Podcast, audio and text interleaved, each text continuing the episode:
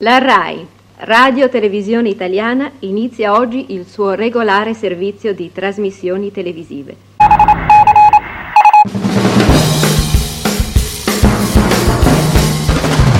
Pilota, che cazzo è un pilota? Eh, le conosci le serie in televisione? Io non guardo la TV. Sì, ma sarai certo al corrente che c'è un'invenzione chiamata televisione, e che su questa invenzione ci sono le serie.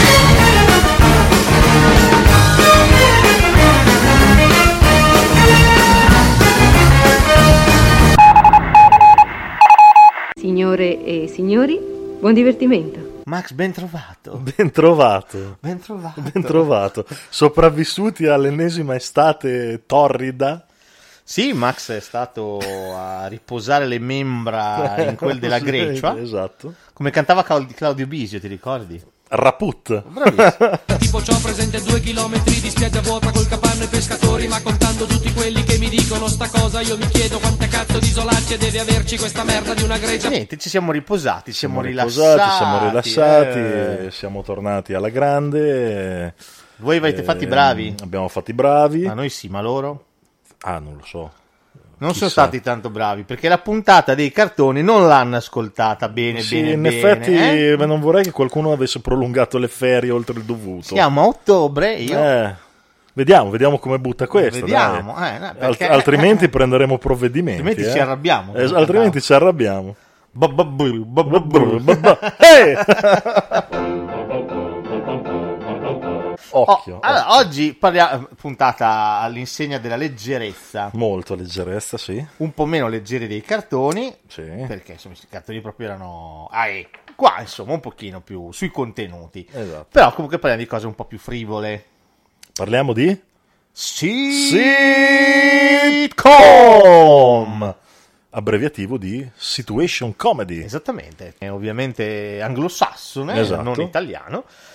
Da noi, boh, come... come... Ma lo, sape- ma lo sapevi tu che la situation, la sitcom, la situation comedy era stata studiata per la radio? No, non lo sapevo. Sapevo, per esempio, ero a conoscenza dei- delle incursioni radiofoniche, per esempio, dei fratelli Marx, Mm. che avevano scritto dei radiodrammi meravigliosi, Mhm. fulminanti. C'è anche un libro che li raccoglie tutti, sono fantastici.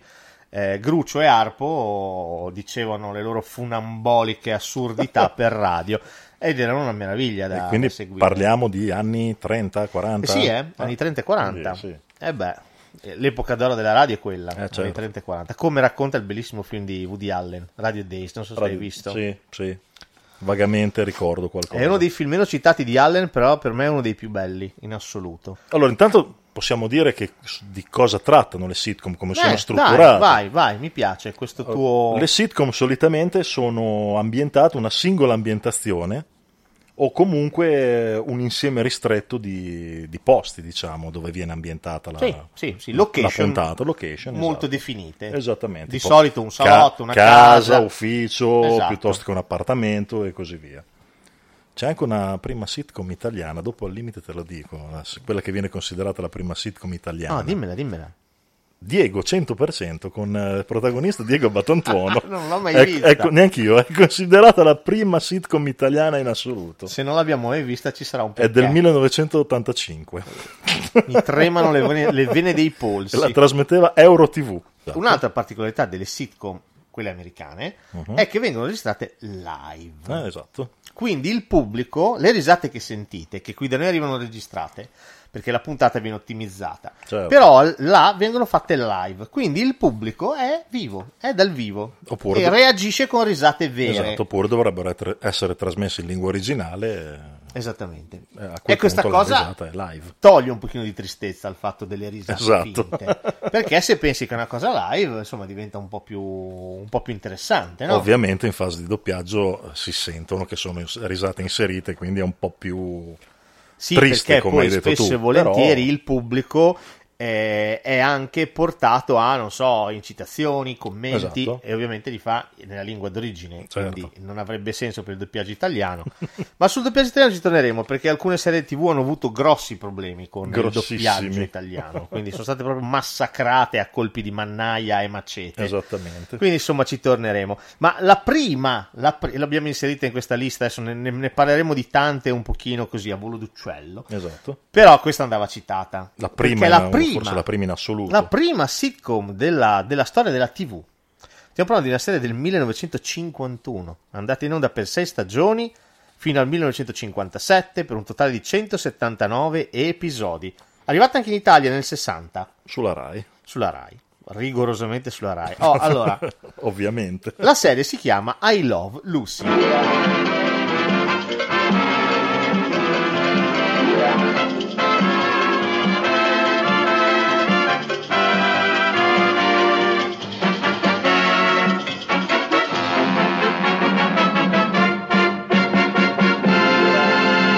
Italiano Lucy, Lucy ed, ed io. io. Lucy and I. Era carino I Love Lucy, perché Sì. cambiarlo? Eh, ma perché forse a quei tempi, sai, tutti... Love. Eh, esatto, Sì, i termini vero, anglosassoni sì, non erano molto in voga. Adesso credo che Eh, non... la grande. non ci Oh, allora, se questa problemi. serie non vi dice nulla, vi facciamo accendere una lampadina in testa. Vi ricordate Pretty Woman? Film Alla che grande. avete visto un miliardo di volte e se Esatto. non l'avete visto voi, le vostre fidanzate barra mogli vi hanno Sicuramente lo hanno visto. di zebedei parlando di questo film, quindi è come se lo aveste visto. Perfetto. Pretty Woman che è un film del fine anni 80, inizio anni 90, Direi. dell'89-90 Sì, se mi ricordo sì, bene. sì. C'è una scena molto particolare in cui il buon Richard Gere, che ricordiamo ha tirato su dalla strada la battona di Esatto. Julia Roberts, candidata all'Oscar anche per È seduto ruolo. sul divano. Lei è sdraiata sul tappeto e sta guardando appunto e sta guardando, ok, inizia a lavorare subito prima, diciamo. Sì, subito prima. Sta guardando la TV. Esatto. E cosa sta guardando? Sta guardando un vecchio filmato in bianco e nero dove c'è una signora che pigia Sì. Del vino. Tra l'altro con grasse risate da parte sua, tra, tra le altre cose. Quella signora è, fo- è Lucille, È Lucille Lucille Ball, Ball. la protagonista assoluta di questa sitcom che è obiettivamente adorabile. Cercate, ci sono dei, dei filmati su YouTube, si trovano, è veramente molto carina. È chiaro che stiamo parlando di una comicità molto downtown, una Certo. comicità anni 50 ovviamente, basato sull'ingenuità. Io vi consiglio di vedere, per farvi un'idea, uno spezzone che si chiama That's Amore, cioè c'è lei che fa la pizza Mhm. e un pochino è piena di tutte quelle gag eh, molto fisiche di lei che prova a impastare ma butta via 18 impasti diversi e per la fine fa una pizza orrenda bitorsoluta schifosa C'è anche la colonna sonora annessa sotto. C'è la canzoncina Amore. na, Pizza ma that's amore. Quella lì When you walk in a dream, but you know you're not dreaming, signore. Scusa me I just see back in old Napoli, that's amore. Grandissimo. c'è quella quindi insomma è molto molto carina oh, va detto va detto che la protagonista Lucille Ball alla fine di che cosa tratta è la storia di, di questa coppia Lucy e suo marito lui è Sposati. direttore d'orchestra e lei Mhm. invece è una Casalinga. casalinga con il sogno di calcare il palcoscenico. I due erano sposati anche nella vita vera. Realmente. Sì, Esatto. assolutamente. Particolarità, visto che è una serie del 51, anche se loro erano sposati, assolutamente nella serie non si inquadra mai il loro talamo nuziale. Perché per gli anni 50 era considerato cosa- assolutamente impossibile da mostrare. Mostrare una coppia in camera da letto sarebbe stata una. Sì, sì, una violazione di un tabù No, vero e esatto. proprio. Eh, il tabù verrà poi eh, rotto nel, cinqu- nel 65, 65. con Vita da strega. Vita da strega. Vita da strega è la prima sitcom che mostra una coppia nella camera da letto. Bella questa cosa degli usi e costumi, Esatto. eh? di quello che si poteva Sì. mostrare e cosa no. Parliamo di ormai 60 anni fa, per capire Sì, come. Come il Come sono costume, cambiati, il comune esatto. senso del pudore sia cambiato. Se pensate che adesso siamo a grandi fratelli, eh, Trombation For- Island, for- forse, il ta- forse il talamo no, Temptation, Temptation. Trombation. Esatto. Magari inquadrare il Però talamo nuziale. È più Trombation Sì, Island. Cornation, eh, un, Sì, un sì. po' di tutto. Satisfaction Island, vabbè, comunque è un po' così. Sì, cioè, Esatto. adesso siamo arrivati a delle derive dove Sì, non esiste più nessun tabù, tutto quanto è mostrabile, no? tutto, tutto, tutto, tu- di tutto di più. Assolutamente. Quindi, insomma, questa eh, Vi fa capire lo specchio dei tempi. Sì, veramente, come, abbiamo tutto è detto. cambiato. Esatto. Oh, la cosa carina eh, è che eh, ebbe un enorme successo, non in Mhm. Italia però, che qua se la, fu- ce la fumammo poco. Poco. Ma ebbe un'unica piccola battuta d'arresto durante la terza stagione, Mhm. quando Lucille Ball venne accusata di comunismo. Excuse me, Mr. Pete. Yes, ma'am. Have the Cubans a different beat?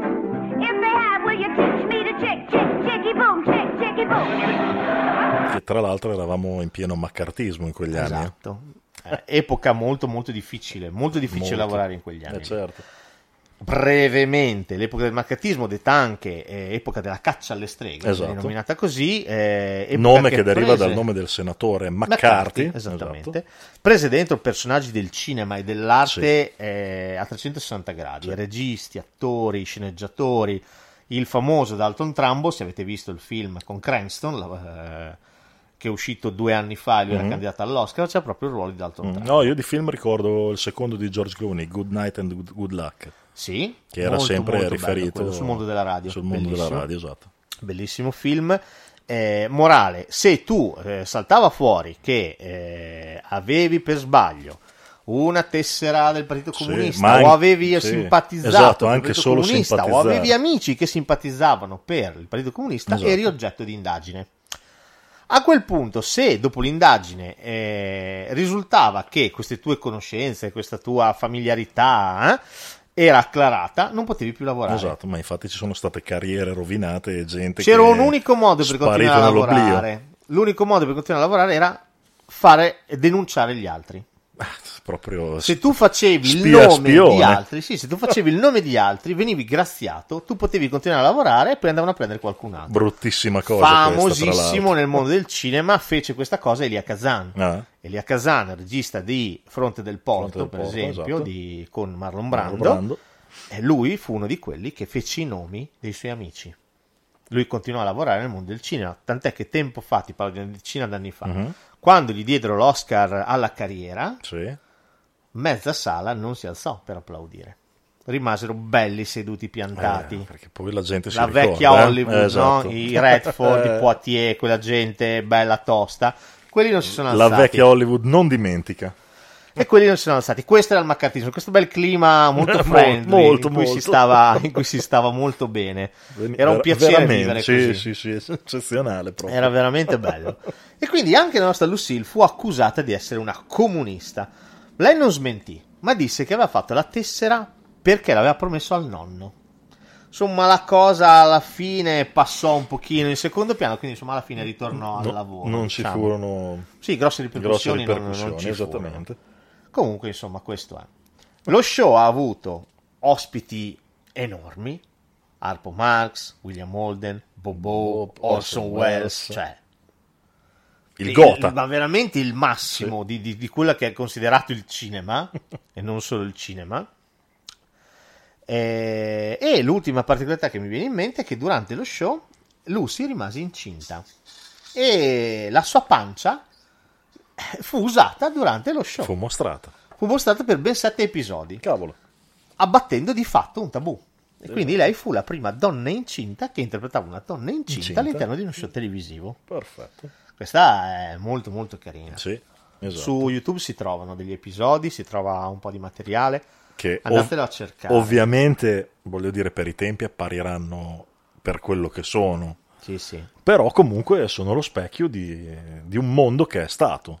Ah, questa è bella, bella, bella. Questa è una, una prima, un inizio un po' così al fulmicotone. I love Lucy. I love Lucy. Bene, molto bene. Oh, se eh, siamo partiti con gli Stati Uniti, adesso torniamo in Europa. Andiamo in Gran Bretagna. Andiamo in Gran Bretagna con una serie che io adoravo. Mitica. Questa è mitica. Veramente mitica, a cominciare dalla sigla. La sigla era fantastica. Vedi, caro George.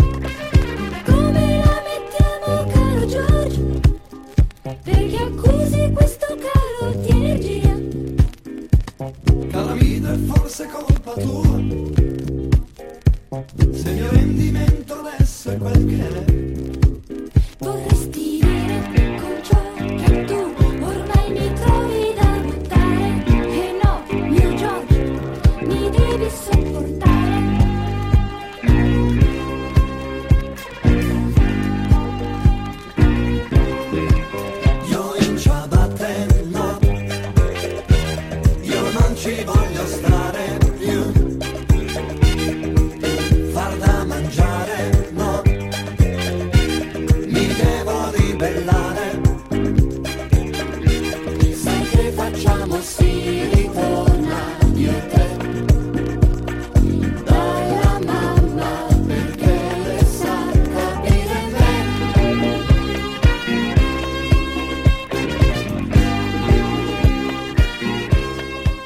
Tu ormai mi trovi da buttare. Eh no, caro mio George, mi devi sopportare.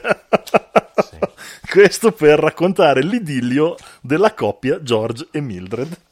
George Miller che danno il nome a questa sitcom Sì. amatissima, io perlomeno questa mi spanciavo. No, questo era spettacolare. Eppure, cioè, t'assicuro non era poi particolarmente divertente. No. Però già solo loro due erano meravigliosi. Ah, erano proprio le caratterizzazioni che erano, erano fantastiche. Poi sarà che in quel periodo lì stavo leggendo un fumetto Sì. che era handicap. Ah beh, lui è E- praticamente... ed- ed erano loro due. Erano loro due. Handicap erano. e Alice. Esatto. Alice, ah, oddio, con handicap non so se si chiama Alice. Non mi ricordo. La, la moglie. Non mi ricordo. Sulla settimana enigmista credo che sì, fosse perché- no, è diversa. non si chiama No, handicap, si infatti è per quello che ti Alice dico. e non mi ricordo più. Esatto.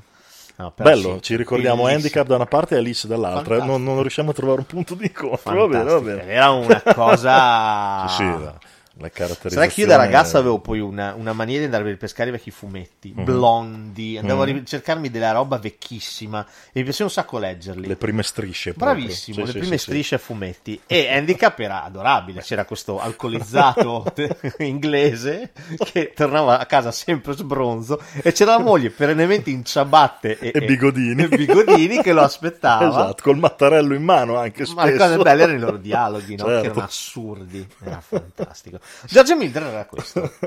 George Mildred era questo visto sullo schermo. Esatto. Oh, serie inglese, come abbiamo detto, 5 stagioni dal 76 al 79 per la bellezza di 38, 38 episodi, episodi. quindi anche pochi. Sì. Arrivò in Italia nel 79, trasmessa da Rai 2. Deve essere qui da qualche parte. Sei sicuro di sapere quello che stai facendo, Jerry? certo che lo so. Sto conducendo una ricerca scientifica del tubo. 150! La gallina canta! Oh, questa è veramente carina. La, la storia era di- quella di questa coppia, più o meno di, un- di una bassa borghesia, Sì. abbastanza proletari loro due, no? Sì. Però con aspirazioni, soprattutto lei. Soprattutto lei. soprattutto lei, aspirazioni molto alte. Quindi trasfer- si trasferiscono in questo quartiere bene, di alto borghesi, e subito vengono trattati dall'alto in basso, no? Certo. Lei aspira a essere trattata alla pari, a lui non fotte un No. Anche perché George vanno proprio- in giro con il loro mitico sidecar che già nella Sono sigla. fantastici. Sono No, fantastici. tra l'altro, eh, apro una parentesi, c'è mh, una delle sigle che sono andato anche a rivedermi, che si vede la classica, era classica, quella veniva, veniva fatta vedere anche in puntata, di lui fuori che aspetta sul sidecar e lei che entra, che apre lo sportello, gli Sì. arriva addosso dell'acqua Sì, e tutto il resto. La sigla invece con la canzoncina era molto stile attenti a quei due. sì, con le Perché, foto, con le c'erano le foto foto di loro, loro. da bambini, adolescenti, quando crescono, lei che scrive che ama George e lui che scrive che ama Mildred, quando erano sì, ancora una coppia innamorata. Anche perché lui, cioè, andatevelo a cercare, andate a vedere le facce che hanno. No, lui- Perché lui con questi baffi da tricheco era meraviglioso. Gio- George è vera- è veramente mitologia. No, veramente un, un uomo cioè, inetto, cioè, era meravigliosa.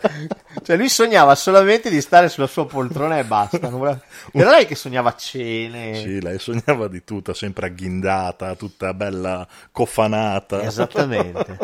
Con le sue scarpine belle con i laccettini. È proprio così, è bellissima questa Molto cosa. bella. Ed era bello perché loro erano profondamente inadatti a, a vivere quel tipo di vita in mezzo a quella gente lì.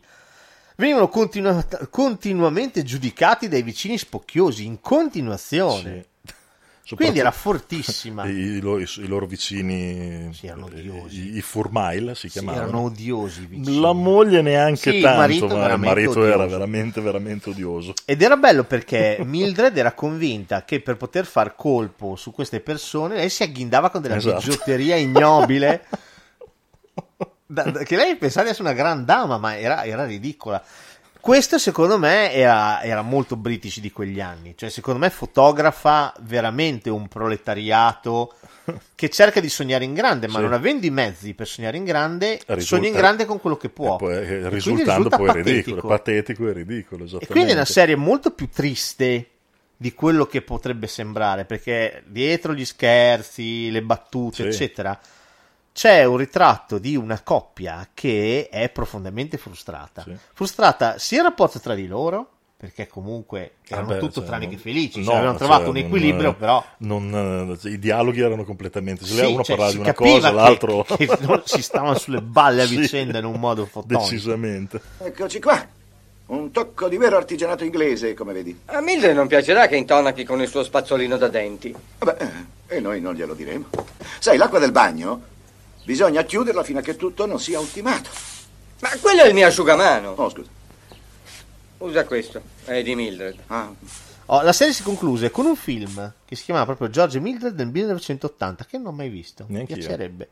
Realizzato subito prima che la nostra Mildred, che si chiamava Utah Joyce, morisse Joyce. di epatite alcolica. esatto La nostra si dice si trincasse una bottiglia di vodka al giorno. e non faccio fatica a crederci anche perché nelle puntate dei telefilm. Se, non era te aveva sempre il bicchiere in mano Sì.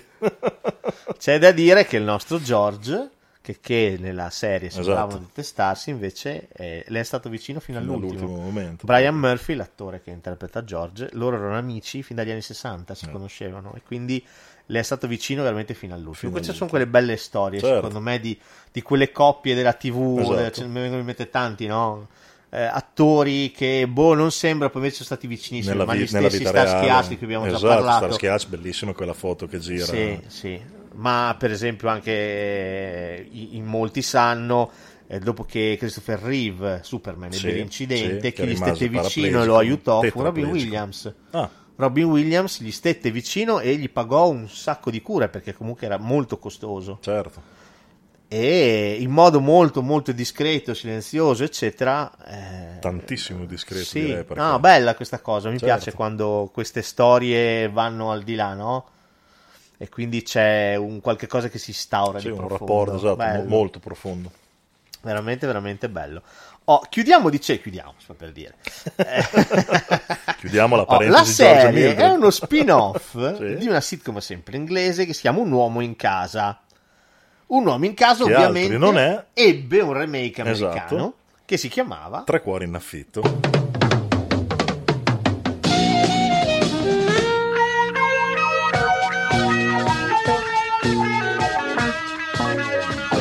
Come a knock on our door. Come and knock on our door. We've been waiting for you. Been waiting for you. Where the kisses are Hers and hers and his. Three's company too. Il mitico tre cuori in affitto con, Gio- con Jack Ritter Jack Ritter esatto e le due la, la biondastra e la moretta di cui abbiamo già parlato nel primo Esatto. episodio, molto vagamente.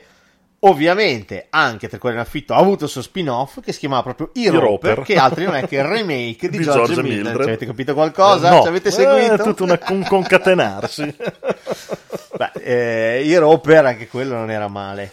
Sì. Non aveva... Per me i caratteri proprio di George Mildred erano meravigliosi. Cioè, me- aveva bastava guardare loro una caratterizzazione incredibile cioè, E morivo. Loro due erano mondiali, erano. il- erano erano, erano fantastici. veramente il top poi cioè, proprio inquadrati benissimo nel- nello specchio della, della storia Sì, sì, cioè, sì, sì, sì, veramente, veramente belli. Tre cuori in affitto per chi ha la nostra età è abbastanza mitologico. Sì. Perché comunque lo davano sempre, era divertente. Era forse uno dei primi telefilm un po' scollacciati che vedevamo. Sì, Cioè, perché no, però, c'erano delle c'erano degli dinamiche, ammiccamenti, eh? ce n'erano diversi. Sì, che con lui che appena poteva si offriva esatto, di insaponare faceva- qualcuno. Bravo. Faceva un po' il cascamorto. Sì, sì, sì, No, sì, no, sì. no, era- Pur dovendosi fingere gay, omosessuale. Sì, esatto, Quindi- perché se no il padrone di casa non avrebbe voluto la, la convivenza tra due donne e un uomo. Di contro la signora Roper cercava di concupirlo. Come poi anche la stessa Mildred era forse uno degli esempi di eh, tardo MILF Cougar eh, dei tempi. eh. Molto tardo MILF. Molto tardo MILF. Quasi granny. Quasi granny. Però tutta bella impiastricciata, Sì, tutta sì, bella era- al poverino, burro. Si tirava con la copale per quel che poteva. Sì, poi voglio dire, miracoli, però insomma. purtroppo il tempo. Però lei dava l'idea di una donna attiva da quel punto Che di vista, aveva- perché anche a George lo lisciava spesso, eh, lo- però lui proprio non gliene poteva fregare di Te la liquido con una battuta. Sì? Aveva, aveva il corpo di chi ha detto troppi sì.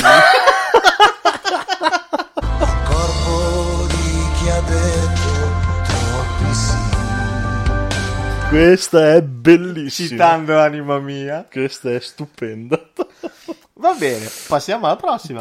Voltiamo pagina. Oh, questa in realtà poi è anche doppia perché parliamo di Strega per amore. Mhm.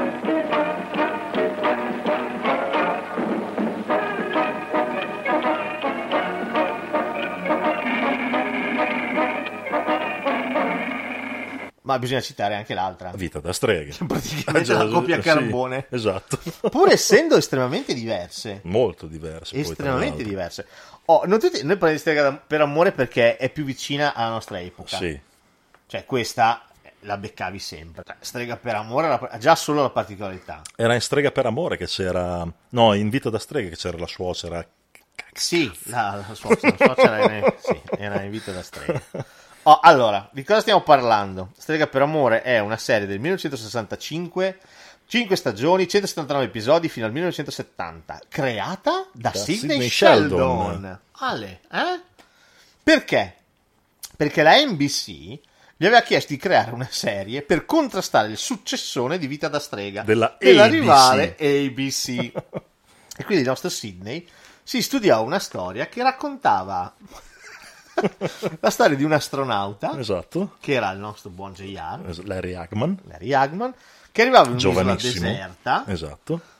ammarava lì vicino, si salvava, trovava una bottiglia Esatto. e saltava fuori un genio nella Esatto. bottiglia. Il Un genio era Ginny. Una gran genietta. Una gran genietta. fuori. Ho letto dei geni sui libri, ma non credevo che. Sembri uscita dalle mille e una notte. Schattenlapenes nes memorie da lire alipas. Certo che se non fossi arrivato saresti ancora dentro la bottiglia. Un momento. Io ti ho salvata. Ti ho salvata e questo vuol dire che posso esprimere un desiderio, mi pare. Con la frangetta, la codi- il codino. E l'ombelico E fuori. l'ombelico Il fuori. primo ombelico exposed della storia della TV. Prima della raffa nazionale. Yes, il primo ombelico nudo della storia della TV. Esatto. E Ginny era adorabile. Bel personaggino, Ginny, eh? cavolo. Era, adorabile. Era un peperino. Contemporaneamente era bella perché era- c'era questa dicotomia, no? Cioè, da un lato era un bel peperino. Sì. contemporaneamente lo chiamava padrone. Esatto. Faccio quello che vuoi, padrone. Esatto. Dimmi il padrone agli ordini, padrone. Che insomma, le femministe sono state Sì, contente. un poco, però effettivamente. Anche questo è interessante perché è l'esatto opposto di Samantha Esatto, in Vita molto, molto più autoritaria. Era bella autoritaria, cioè, lei era una donna consapevole, Esatto. emancipata, altolocata, che conosceva quello che era giusto, cosa bisognava fare, quello che voleva e sapeva come prendere. Tra l'altro in Vita da strega il marito infatti fa un po' la figura del coglionazzo. Sì, esatto. sì, il Gengol. Non che non lo faccia anche Larry Hagman. No, qua, beh, eh. per l'amor di Cioè, Dio, però, eh, però è, un po', è un po' diversa la cosa. Però sì, effettivamente anche Larry Hagman. Qui la particolarità, se ti ricordi, l'amico di lui, In Vita da strega o in La- l'amico eh, Strega per amore? ah, Sì, che astronauta anche lui. Sì, sì, sì, sì. che- sì, che- eh, dov'è Ginny? Esatto. che voleva concupirla a tutti i costi e trovava dei modi per, per fregarla a lui. Lui sapeva, non mi ricordo, lui sapeva, l'amico Sì, sapeva sì, che lui lei sapeva, era. ah, lui ok, sapeva, ok. lui sapeva tutto. Lui era l'unico a sapere tutto quanto l'ambaradan. Vabbè, la, la serie è questo. Certo. Era molto ingenua. Aveva delle cose divertenti, tipo, non so, non so, mi ricordo quell'episodio dove c'è lui che le dice di cucinare senza Mhm. usare la magia. Sì. Se ti trovassi in difficoltà, le istruzioni sono scritte qui dietro, vedi? Mhm. E a proposito, tu sai leggere, non è vero? Da destra a sinistra, da sinistra a destra, dal basso in alto e viceversa. Eh, eh, d- d- da, da sinistra a destra, dall'alto in basso. Da sinistra a destra, dall'alto in basso. Allora lei tira fuori i surgelati e dice di usare i fornelli. e lei mette i surgelati direttamente sui fornelli. Secchi così. senza neanche Sì, metterli in una pentola. Diciamo che Ancora dove- dentro do- le doveva un po' scatole. imparare. Duemila anni fa mia sorella riuscì a fare una salsa molto più buona di questa. Ed era la peggior cuoca di tutto l'Oriente. Quindi insomma ci sono delle cose un po', un po' ingenue e divertenti, però chi- è carino. Ti chiedo una cosa, Ah, Ginny sbatteva gli occhi quando faceva la magia, mi E c'aveva le braccine e c'aveva le incrociate. braccine incrociate. Samantha Il naso. scossava il naso, Il esatto, naso. infatti sembrava di... A parte che me le sono sempre confuse le due, perché Il naso. ovviamente, come abbiamo detto, le serie Erano erano, molto simili anche un po' come lui, cioè una si, distin- si, Sì, bionde, bionde il- tutte e due. il- infatti Ginny non doveva essere bionda. Ah, Eh, Barbara Eden Sì. non era stata inizialmente scelta per il ruolo Proprio perché? perché Perché era bionda, esatto. proprio come Samantha. loro volevano distinguere in qualche modo le Certo. serie, quindi cercavano una bruna o una mora. Poi però In Barbara realtà, Eden era, era perfetta esatto. e quindi decisero di prendere lei. Sì, lei è sempre vestita in maniera da odalisca un po', diciamo, Bravissimo, Ginny. sì, Invece Samantha proprio vestita normalmente. normale, normalissimo. Esatto. E I primi 30 episodi furono girati in bianco e nero, Mhm. i successivi invece poi a colori. Ecco, questa è abbastanza adorabile e carina, è molto ingenua, è molto divertente, ha un, ha un suo che secondo me. Non è, non è malvagia, non è da buttare. No, assolutamente, era molto godibile. Stiamo citando un pochino serie a zompo di qua e di là, intanto ne citiamo altre che ci vengono in mente, perché insomma l'idea è quella di darvi un pochino, boh, un, Un, una panorama, esatto, no? un panorama di quello, che, di quello che erano le sitcom. Arriveremo anche ai giorni nostri, non Sì. vi preoccupate. Eh, che cavolo se ci arriveremo.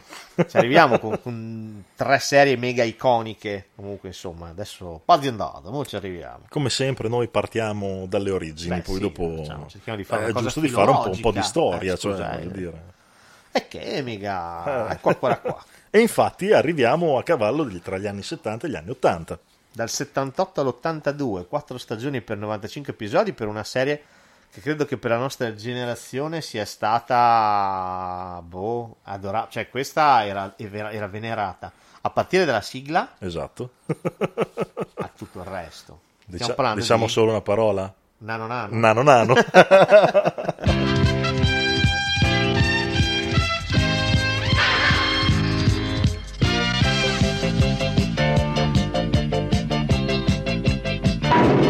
Scialba. Mi chiamo Mort, su nuovo vengo da Hort.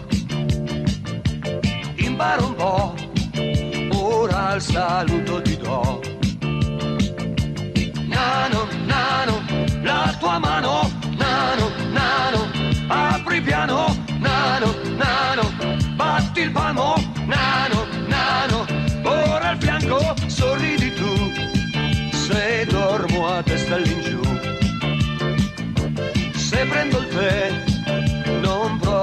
come fai te. Nano, nano, la tua mano, nano, nano, apri piano, nano, nano, batti il palmo, nano, nano, ora al fianco. Ora che mi sei amico, non sto più triste, ti dico che io parlo con le piante, mille piedi d'elefante, perché vengo da lontano. Beh, Mork e Mindy, non so se sapete, è uno spin-off di Happy Days. Esatto. Infatti, la prima volta che si vede il buon Mork è quando atterra nel, sul prato dei dei, Cunningham. Cunningham con la sua astronave a forma di uovo. Esatto. Perché non va dimenticato che loro, il loro pianeta, deriva, sono galline. Sono galline, fondamentalmente, sì. Quindi, vabbè, ecco perché l'uovo. Pianeta Orc. Il pianeta Orc. Si Esatto. chiama Mork. Mi chiamo Mork, vengo da Orc. Esatto. E il capo assoluto si Eh. chiamava Orson. Orson, è vero. Mork chiama, Chiama Orson, rispondi Di Orson. Quello lì. Oh, allora, Che lui metteva il dito dentro il tè quando quando Sì, chiamava. esattamente. Bellissimo. Vabbè, un eh, mito. cioè, fantastico. Robin Williams, un mito. Vabbè. fu talmente una roba che, che piacque immediatamente, ma veramente immediatamente. La gente si innamorò di Mork appena visto, anche grazie alla caratterizzazione di Robin Williams Eh che improvvisava tantissimo. Già solo pensate che quando fece il provino alle ABC, Esatto. gli chiesero di sedersi e lui si sedette Praticamente con la- all'incontrario. all'incontrario, con la testa su- sulla seduta Esatto. e, E le gambe a cavallo del- dello della- schienale. dello schienale. Quelli dell'ABC capirono che avevano a che fare con un vero alieno Esatto. lo presero immediatamente. Più alieno di questo non ne possiamo trovare. Sì, no, beh, Oh, questo, questo assolutamente. Lui improvvisava tantissimo. E ripeto, ebbe talmente tanto successo il personaggio di Mork che immediatamente crearono uno spin-off. La serie è stata creata da Gary Marshall, Mhm. che è regista di, di commediole, però lo stesso tra l'altro che ha creato Happy Days, quindi insomma, non, non un cretino. Da sempre da Happy Days, abbiamo detto l'altra volta, venne creata anche la Vernon Shirley. Esatto, la Vernon Shirley. Give us any chance, we'll take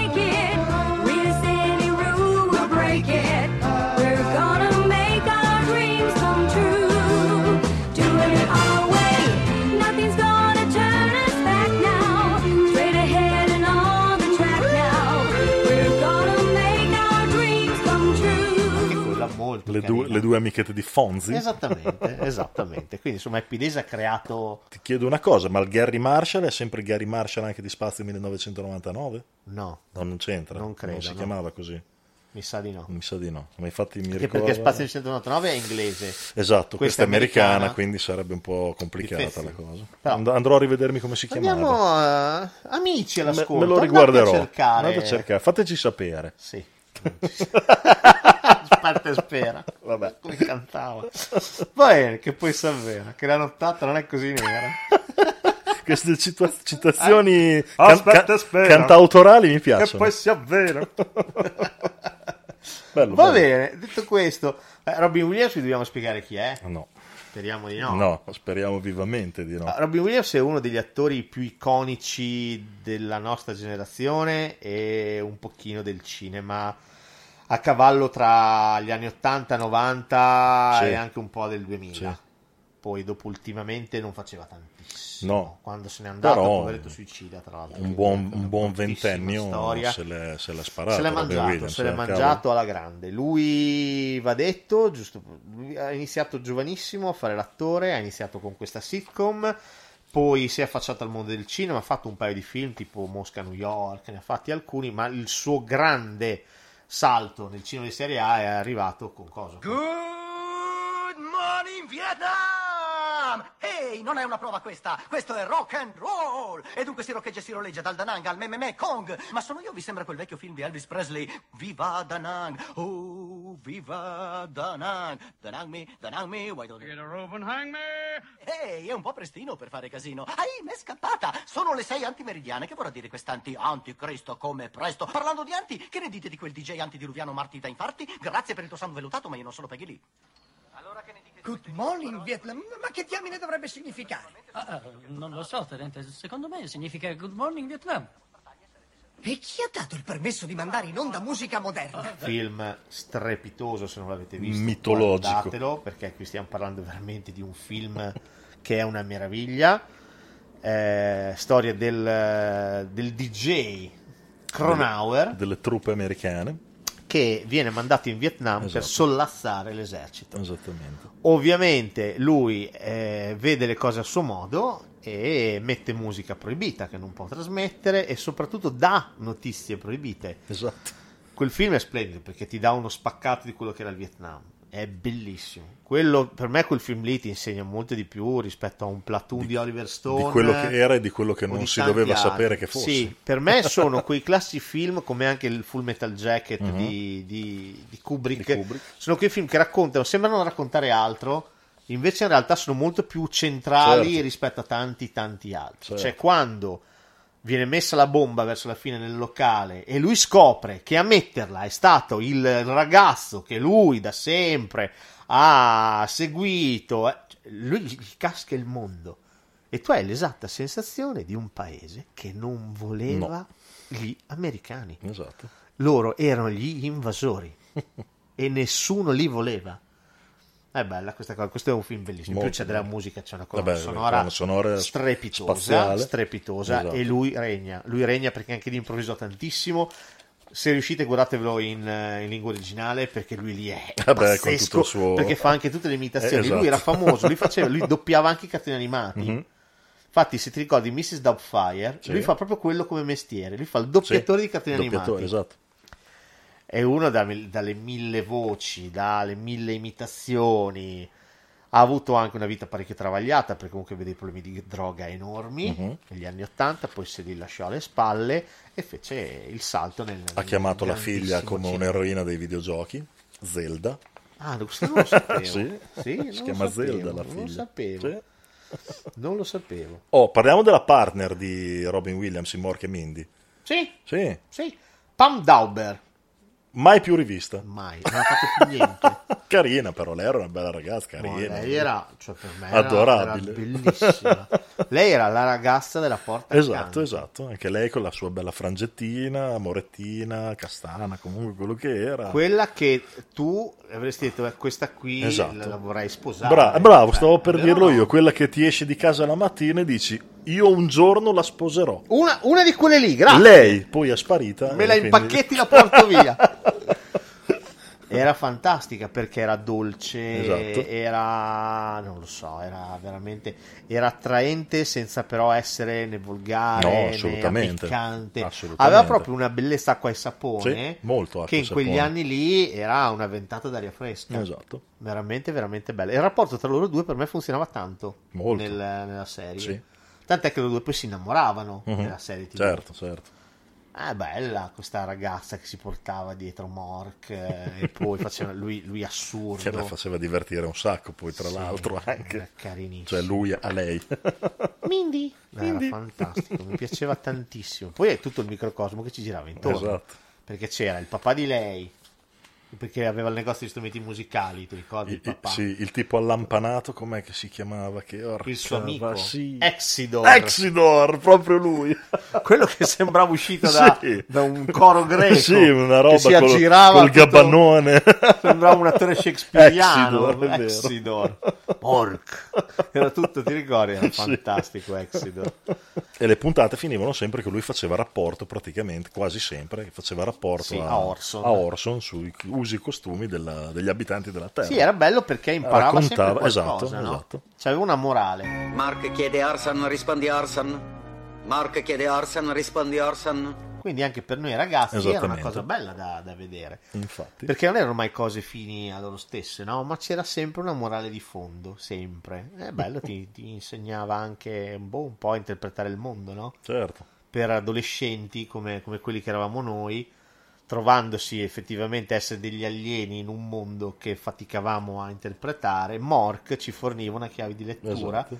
per determinate cose. Ma tante serie, allo stesso Happy Days secondo me era- Sì. aveva una, una valenza per certi versi educativa, per quello che succedeva, come succedeva e poi i personaggi carismatici tipo eh, il signor Cunningham che erano sempre quelli che un po' ti, ti riportavano alla morale della storia, insomma. Sì, se ci pensi, adesso un ragazzo che crescesse con le serie TV, che cazzo fa? Si mette a spazzare la metanfetamina. Capito? Non lo so se ci abbiamo guadagnato. Effettivamente. Se ci pensi, cioè i Tra- personaggi di riferimento tra- adesso sono certo, dei bastardi certo, certo. fuori misura. Noi Ovvio. c'avevamo Mork, Mindy, Esatto. Fonzi, Pozzi, Ralph Malf. Ho, ho appena finito di vedere la casa di carta che in effetti ti, Ti vien voglia ti di vien andare a voglia di andare a rapinare e ti medesimi, cioè non è che diciamo che tra il bene e il male, tra virgolette, però ti trovi a parteggiare molto per i cattivi, i cosiddetti Ah. Beh, tutte le cattivi. serie TV di adesso Sì. sono strutturate in questo modo. esatto. L'abbiamo poi detto quando abbiamo parlato delle serie cult. Certo. A sfondare questa cosa qua stati Soprano. Stati Soprano.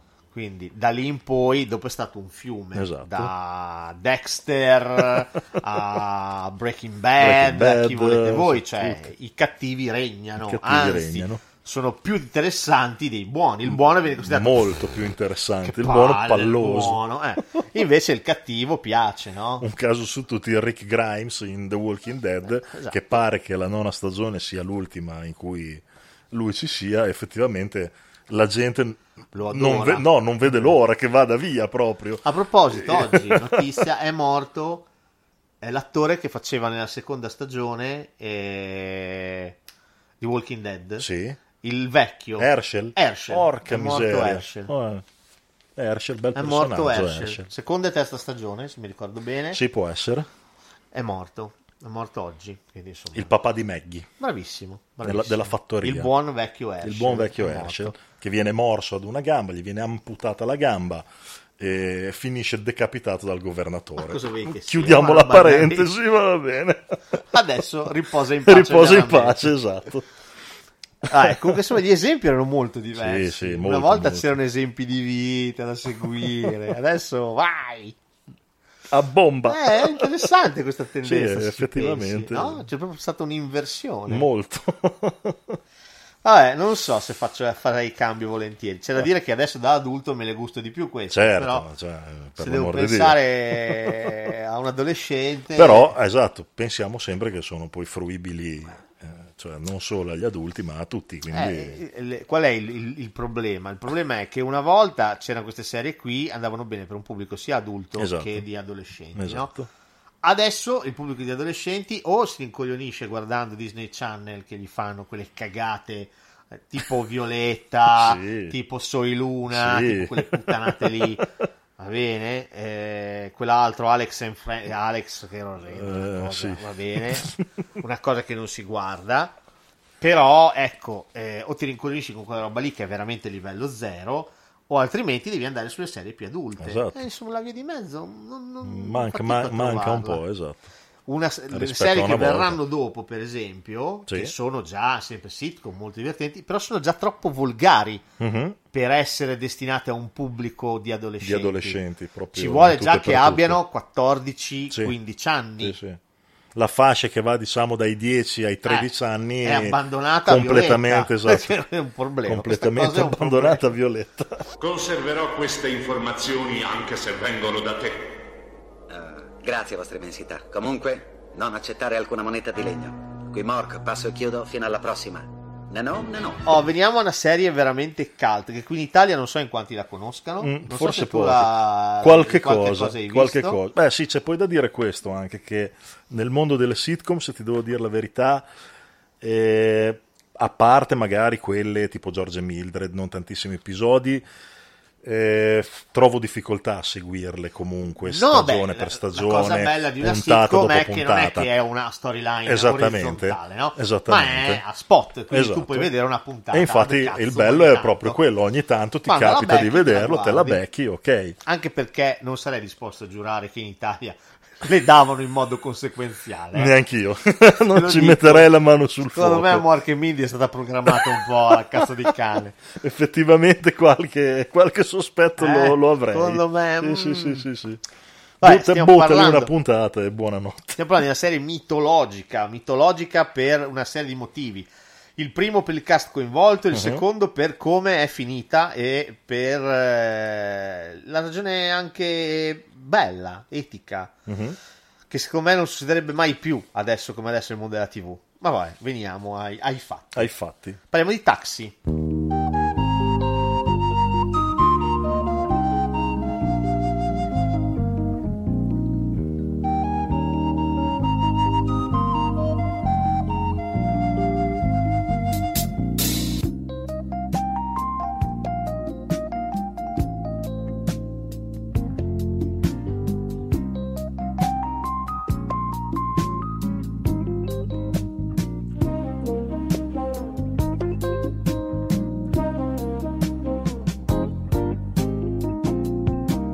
1978, 1983, 5 stagioni, 115, 115 episodi. episodi. Allora, Taxi è una serie creata da James L. Brooks, che è un regista e sceneggiatore americano Mhm. molto bravino, interpretata da veri mostri sacri, come Judd Hirsch. Judd Hirsch è, è- il papà di Jeff Goldblum in eh, Independence Day. Sì, avrei detto lo psicanalista di gente comune. O lo psicanalista Però- di gente comune. Però se vuoi... Io, ne ho, io ne ho citato uno più terra terra, dai. Terra terra. Terra terra. terra. Vabbè, Independence Day, sì è vero, il papà di Jeff Goldblum, Esatto. Independence Day 1 e 2. Mo- esa- uno e due, esatto. C'era Danny DeVito. Danny DeVito. Che se non conoscete Danny Eh, DeVito, questo no, esatto. parte. Come lo stesso Christopher Lloyd. Christopher Lloyd, Doc Brown, Doc Brown. di Ritorno al futuro, Esatto. che c'entra sempre. Anzi, musica!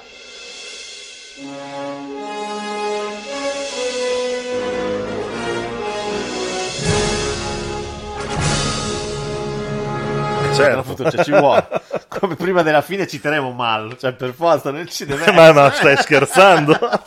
Non fine. so dove lo infileremo, ma Ma lo infileremo. lo infileremo. Anzi, ce l'abbiamo già infilato perché l'abbiamo testé citato. Quindi... Beh, Danny DeVito, abbiamo detto Christopher Lloyd, Lloyd, Tony Tony Danza, Danza. e soprattutto Lui. c'era Andy Kaufman. Esatto.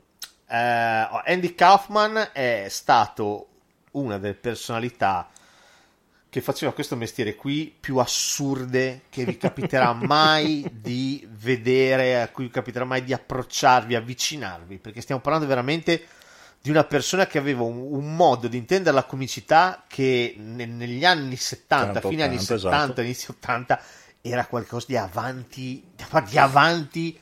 Aveva preso Era la follia dei Monty Python, Esatto. l'aveva fatta propria e l'aveva risputata addosso al pubblico cercando di unirla a, il- a quello che sarebbe diventato successivamente lo stand-up comedian. Era veramente un alieno lui, cioè Sì. proprio per i tempi era Fate veramente finta un lo alieno. stand-up comedian che però è, è surreale, come Monty Python. Esatto. Quindi c'è un ibrido assurdo che mai più a nessuno ha rifatto No. in quel modo lì. No. Allora, lui si era inventato per i personaggi di Taxi, per Taxi, si era inventato un personaggio che si, chiama- si chiamava Latka Gravas. Eh già. Ed era un, un immigrato di dubbia origine. Nessuno sapeva da che parte del mondo arrivasse Latka. Ok? Now wait a minute. Just a minute. There's only one thing you need in life and to make make you happy.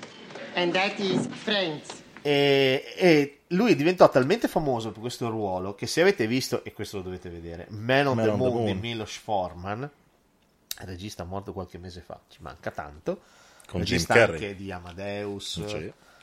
E regista Conan. di qualcuno volò nido del cuculo. Anche Conan ha fatto Milos Forman, no? Chi è che lo fa? Me lo confondo, me lo devi No, dire. John Milius. John Milius. Eh, Milos Conan. Milius. Ti ricordi che te l'avevo già detto un'altra volta, Ah, ma sì, non non mi entra in testa questo. No, John Milius. John Milius. Lasciatelo perdere. un fascista zen, però bravo, bisogna dire bravo. Però Milos Forman Sì, ma roba. tutte le volte che lo citerai io te lo continuerò a chiedere perché non mi entra in testa questa per cosa però, qui. insomma, vabbè. No, dicevo con Jim Carrey. Sì, con. Jim Carrey. Che Tra vi- l'altro uno dei ruoli Golden Globe, belli. credo. È probabile. Mi- mi sembra che vinse il Golden È probabile, Globe, candidato credo all'Oscar, ma non Mhm. vince una massa perché Sì, Jim Carrey nei, nei- nei film più belli della sua vita non ha vinto, Non ha vinto mai niente, esatto.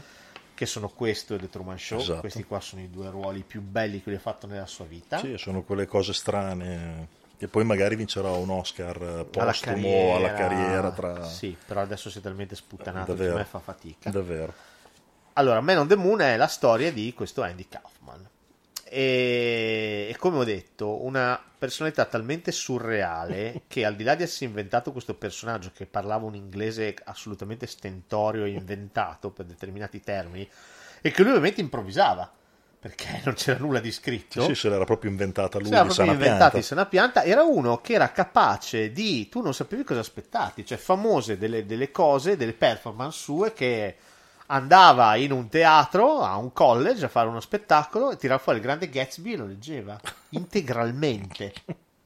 Con la gente che gli urlava fai l'atka, ti prego! questo, questo era lui. Questo era lui, cioè una personalità allucinante. Cioè, lui verso la fine della sua vita, quando scoprì di avere un cancro ai polmoni, tra l'altro lui, vita sanissima, non fumava, era vegetariano, cioè proprio 35 anni. morto a eh, cioè, 35 sì, anni. non, eh, Quando scoprì di a stare 90. male, organizzò un mega show dove avevano inserito tutto quello che per lui era bello e voleva che la gente si sentisse bene. E talmente ha fatto questa cosa che tipo alla fine dava i biscotti al pubblico, capito? E voleva ricreare tipo il giorno di Natale sul palco, cioè lui faceva queste cose qui. Voglio solo dire che finché non ci rivedremo, vi prego ricordate. Noi non siamo soli mai e la gioia è tra di noi. Quanto amore c'è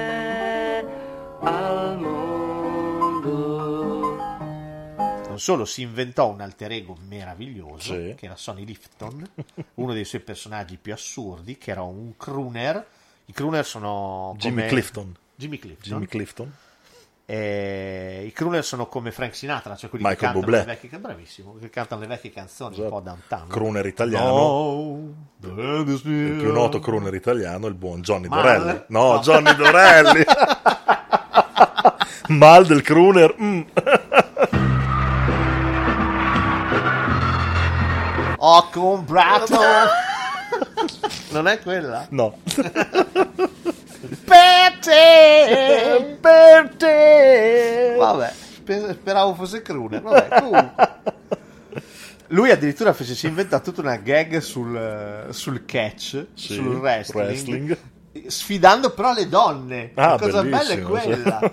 cioè, con Kaufman tu non sapevi mai dove era lo scherzo e, do- e fin- e fino a quanto si sarebbe spinto. Certo. Cioè, non sapevi mai il confine tra il vero e il falso. Tant'è che tanta gente sospetta che lui non sia morto veramente, ma che a un certo punto salterà fuori tra X tempo ha, ha dicendo fre- "Ah, ah, ha fregato tutti. sono ancora vivo. Infatti, se tu ti ricordi Man on the Moon, Sì. eh, il film finisce con lui che muore. Mhm. Poi si vede, va tipo dissolvenza nero, poi c'è scritto da qualche parte a Las Vegas Eh. e si vede Sonny Lifton che viene fuori da una limousine per fare uno spettacolo. First I was afraid, I was petrified. Kept thinking I could never live without you by my side. But then I spent so many nights thinking how you did me wrong. And I grew strong.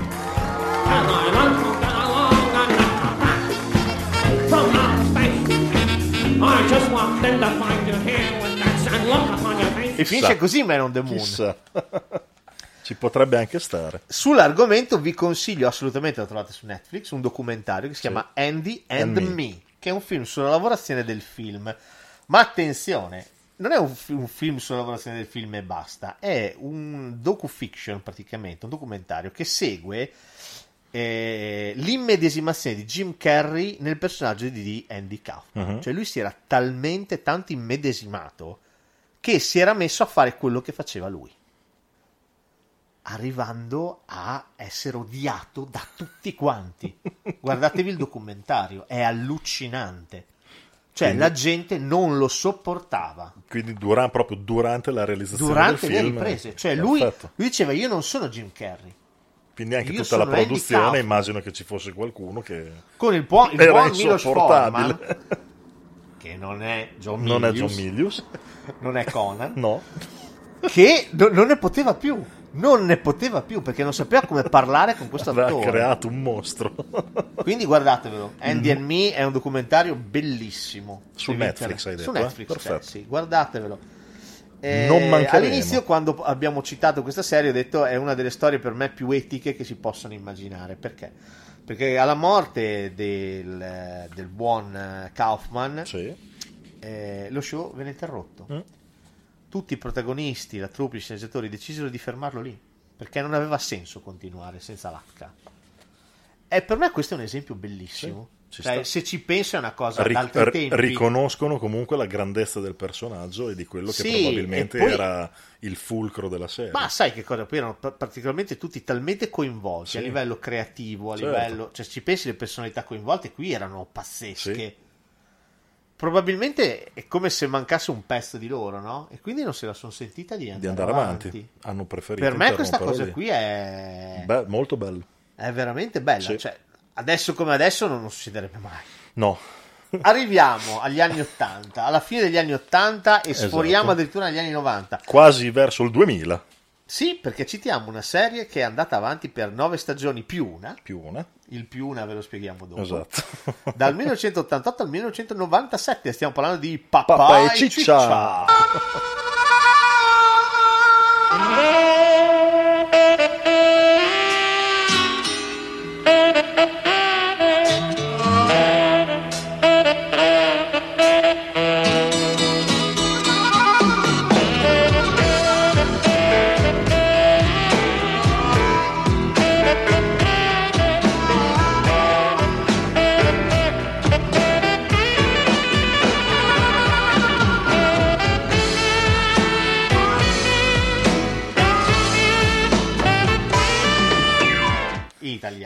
italiano. Che in realtà si chiamava Roseanne. Roseanne. Molto più banalmente. Dal Oh, nome parto della- subito da questa cosa che ce l'ho qua perché c'è veramente Sì? c'è questa cosa. cioè, prendere una serie che si chiama Roseanne, chiamarla Pappa e Ciccia, prendere il prota- la protagonista che si chiama appunto Roseanne, Roseanne. e chiamarla Anna Rosa, va bene? Per gli amici e familiari Anna Ro. Annarò. E farla parlare con accento napoletano, Non secondo me siete vedere. dei criminali. Esatto. Vi devono arrestare. Esatto. Vi devono arrestare voi insieme a quelli che hanno preso la tata Esatto, stavo per dire che tra l'altro non è l'unico esempio di boiata fotonica. e l'hanno trasformata in Francesca Cacace, Cacace. che in realtà era di origine ebraica. Esatto. Quindi tu hai questa che parla in napoletano, Esatto. con ogni tanto fa del, boh, dei- delle citazioni o dei riferimenti Esatto, al bar mitzvah, ebraica, esatto. a- a- allo Yom Kippur, cioè, ma si può sentire in napoletano. No, è una cosa... Vi devono arrestare. Io non so dove siate, ma veramente vi devono arrestare. Tra l'altro voglio dire, 88-97 non c'era neanche Non c'era il ragione, bisogno di farlo, come abbiamo detto prima, per gli anni 60, c'era magari di. I love Lucy Allora, italiano, piccolo mo- un piccolo motivo, un mannaggia. piccolo motivo c'è. Mhm. Adesso te lo spiego. Sì. Allora, diamo le coordinate. Mhm. 222 episodi, creato da Matt Williams, che aveva già creato i Robinson. Robinson, un altro grande successino, un piccolo piccolo. Finito leggermente male. Per un piccolissimo problema che ha avuto il suo protagonista, Che è il dottor Robinson. Condannato, tra l'altro. Condannato, Eh, sì, da degli ultimi sì, giorni, condannato. Condannato alla Esatto. grandissima. Perché aveva un piccolo problema con le minorenni. Ma sì, ma alla fine, piccolissimo. Ma chi, chi non ce l'ha? Ma sì, eh? ma infatti. ma- Oh, la serie Pappa e Ciccia era il, fu- il suo fulcro era Roseanne Barr, la protagonista. Era lei la che- vulcanica Roseanne lei contribuiva alla sceneggiatura, alla stesura delle battute e anche fisicamente Sì. era Importante. indimenticabile Esatto. perché veramente vengo alla ragione del, della- della- del dialettismo del dialettismo, del- Ok. dell'italianismo. Dunque, quando in una serie televisiva Mhm. tu vuoi, questo eh, lo vedi anche nei Robbins, eh, scusami, nei Simpson per esempio, il personaggio che è considerato più, più ricco ha un accento, viene, viene messo in Italia con un accento milanese del nord. Mhm. Il più povero, il più proletario, viene rappresentato con un accento del, Del sud. sud. Facci caso. Sì.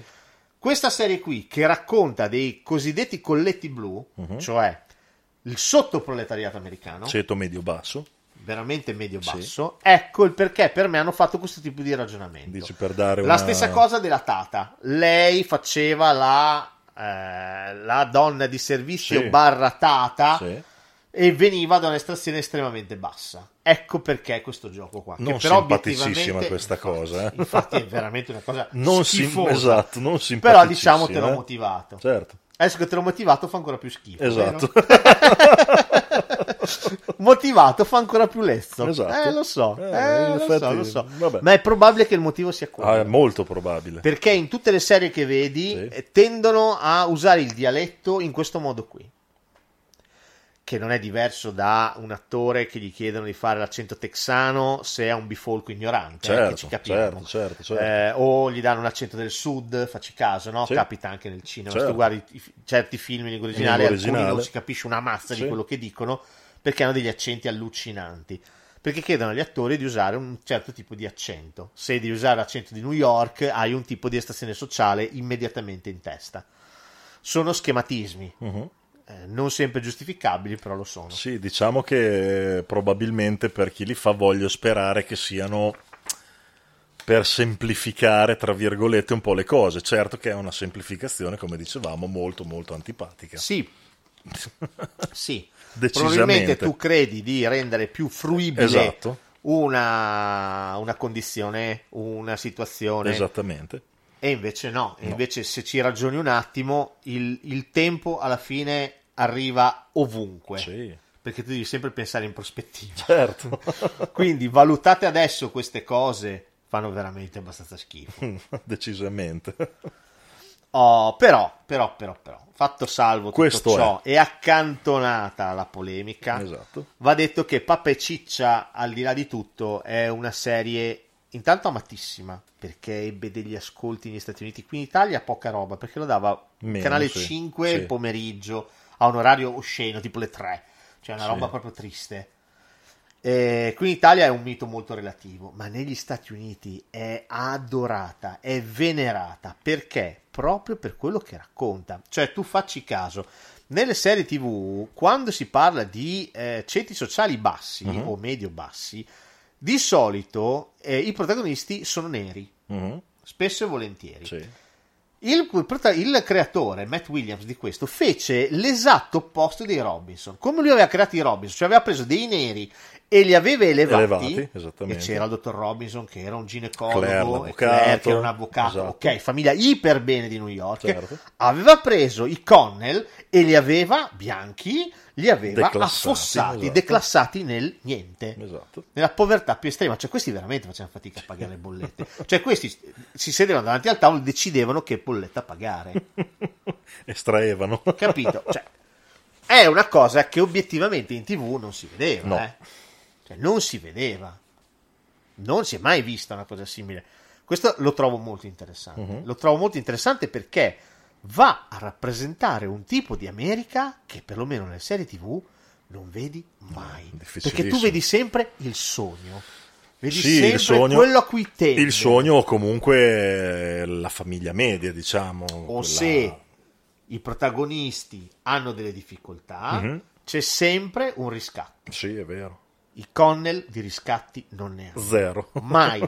Non hanno ambizioni, Sì. non hanno sogni. Sì, sì. Lui non ha un lavoro, lei ha un lavoro precario. I figli sono di, di- di- di- di- di- di disgrazie ambulanti. Debosciati. E senza redenzione. Senza una minima idea di redenzione. È allucinante. eh. Mhm. La stagione in più, le famose nove stagioni più una, più una. È la stagione del 2018, che è Esatto. uscita quest'anno negli Stati. Uniti, ha avuto un successo enorme. e la cosa bella è che di nuovo ti mette in scena una famiglia trampiana che ha Esatto. votato Trump e c'è una battuta bellissima di- la- della sorella di Roseanne che si chiama Jackie, Mhm. che è Andy Metcalf, Sì. che in eh, Big Bang Theory fa la mamma di Sheldon Sì. Che chiede a Roseanne perché ha votato Trump e lei gli risponde come risponderebbe un americano Sì, di- vero esatto. era l'unico che, Che parlava di lavoro, lavoro. Ma, cioè, guarda che questa qui è una frase enorme detta in una serie tv al giorno d'oggi Certo. perché è vero perché ho votato lui che è un deficiente, un ignorante perché era l'unico che parlava di una cosa che Esatto, serviva che a me serviva lei. Va detto che Roseanne Barr è veramente una trampiana convinta e questa cosa qui è fantascienza. questa cosa qui è fantascientifica perché lei è veramente una trampiana convinta e arriviamo alla ragione per cui questa stagione qua supplementare che ha avuto un successo della Madonna L'hanno- l'hanno segata. perché lei è talmente convinta Non è male, eh? Cioè, non è male nel Cavolo. senso... No, ma lei è una personalità autodistruttiva.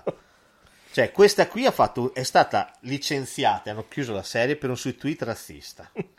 Nei confronti di Barack Obama. No? No? No, no, no, di Valerie Jarrett, che era Ah, sì, consigliera, della consigliera, dell'ex esatto, presidente esatto, esatto. Barack Obama, Esatto. dove le ha scritto Cioè, che la terribile. fratellanza musulmana e il pianeta delle scimmie avevano, detto- avevano avuto un bambino che si chiamava Va- Valerie Jarrett. Una roba di una cattiveria Non c'è problema, assoluta. la ABC ha cancellato lo show. Mamma Lei si è scusata, si è Sì, scusata sì, col ma- cast. Il cast ha detto noi non c'entriamo niente, non abbiamo Ci a che dissociamo fare. completamente. La ABC ha chiuso tutto. Ed è assurdo come una che riesca a fare una cosa simile sia così trampiana. Sai che in, È allucinante. in Italia, secondo me, una cosa del genere lo fanno presidente e ministro degli interni. Alla grande, Eh? alla grandissima. alla grandissima. Eh, vabbè. Però lei è una personalità allucinante. Sì, Penso sì. che lei ha iniziato lavorando in un fast food. È stata notata perché faceva delle battute Ai clienti. ai clienti. Allora questa sua vena velenosa è stata notata ed è stata presa prima un po' come stand-up comedian e poi Mhm. successivamente ha iniziato a scrivere per la TV, fino a che non ha creato il personaggio di Roseanne. Lei ha fatto anche un film bellissimo con Meryl, Streep, Streep, She Devil. She Devil, Sì. che era fantastico, Mhm. She Devil. Lei è comunque una personalità allucinante. Nella serie c'è anche il mitico John Goodman. Vabbè. Cioè John Goodman, ma com'è John Goodman? John Goodman numero uno. Cioè John Goodman, il grande Le Boschi, Esatto. cioè ve lo devo dire, No. cioè, è fantastico. Fred Flintstone, parli sempre per quelli più fruibili, dai. Io sono una mente Vabbè, semplice, lo è- sai. No, ma vabbè, non è vero, ti stai buttando giù, non è vero. No, ma perché ho a cuore quelli che magari, sai, non è che sono capito, che seguono un certo tipo di Ma cinema, vabbè, dici, ah Flintstone cazzo, Fred sul set, Flint, ma non cagare. discuto il film, cioè dico, lui ha recitato per renderlo fruibile. Beh, il grande Le Boschi l'ha visto Il anche grande i Le Sassi. Boschi è mitico, cioè. Lui faceva l'ebreo, bellissimo. È- Questo è un tuo compito, Larry? Questo è un tuo compito, Larry? Senti, bello, noi... Drugo, ti prego. Walter. Questo è un tuo compito, Larry? Walter, perché non gli chiedi della macchina? Questo è tuo, Larry? Questo è un tuo compito, È Larry. tua la macchina qui di fronte. Questo è un tuo compito, Larry. Lo sappiamo che quello è un suo compito. Dov'è finito il malloppo? Faccia da porcello. Senti, Larry, hai mai sentito parlare del Vietnam? Ah, vaffanculo Stai per entrare in Vietnam, una valle di lacrime. Sappiamo che questo è il tuo compito. Sappiamo che hai rubato la macchina. E il fottuto malloppo. E il fottuto malloppo. E sappiamo che questo è il tuo Guarda compito. che noi ti tagliamo il piffero, Stai Larry. uccidendo tuo padre, Larry. E festeggiare il Shabbat. È bellissimo. Quel film lì, ma cos'è? Con gli occhiali a spa- eh, gli occhiali, sì, i capelli a spazzolina con gli occhiali, film è cazzato come una pantera. Vai, Pappa e Ciccia è tanta roba, soprattutto, ripeto, per quello che rappresenta e quello che racconta. Mette veramente in scena un'America diversa. Cosa che non si era mai visto. Sì, l'America che gli americani stessi magari hanno un po' più difficoltà a rendere Sì, nota. è più facile vederla nei film, no? Sì. Però per una cosa destinata alla TV, Non quella del sogno americano, diciamo, quella che No, assolutamente no. proprio il contrario. Assolutamente no. Eh, veramente. Tra l'altro, una delle figlie Sì. della nostra Andiamo, Rosanna andiamo a riallacciarci a ritorna anche in Big fa. Bang Theory di nuovo. Ah, La figlia di mezzo, Mhm. Darlene, sì. ha fatto qualche puntata di Big Bang Theory facendo la fidanzata. fidanzata. Aveva una breve relazione con, eh, Leonard. con Leonard. Eh. Lei suonava il violoncello. Sì, sì, sì, ti sì, sì, sì, Eh. Comunque, insomma. Vabbè, Che poi è la guardate. sorella di Melissa Gilbert. Sì, esatto. Che sì, è vero. È quello che vi dicevo, ci andiamo a Ah, riallacciare. grande. che è la sorella Esatto. di, de- della Laura. Di Laura, della casa Esatto, nella a casa prateria. prateria. Che quindi non è quella doppia gemella che una volta Che recitava sfrombola, uno e una no, volta recitava Laura proprio. Laura. Che sfrombola è bellissima. Quella lì. No, no, no, beh, Lei, quindi, lei. insomma, alla fine di tutto è collegato. Esatto. Tutto fa parte A, vo- della a volte roba. ritornano. Oh, beh, allora, prima di passare ai tre pam, pam, pam, pam, Eh. citiamo una roba italiana. Italiana, esatto. Perché ci sta, è la sitcom forse per eccellenza italiana. Cioè, se devo pensare a altre, cioè, beh, oddio, a parte i ragazzi da testa C che abbiamo citato, Sì, più, Non la tele- più- più sitcom, telefilm bravo, però, infatti, esatto. non la definirei certo. sitcom. Sitcom, questa- c'è i Cesaroni, adesso io però non... Più moderna eh, però. No, però voglio dire, non Sì, neanche io, non, non è che ho seguito Non particolarmente. ha attirato. Diciamo che la prima, cioè proprio tutti i crismi della Se sitcom ti era dico questa. Casa Vianello, Ta ta ta ta ta ta.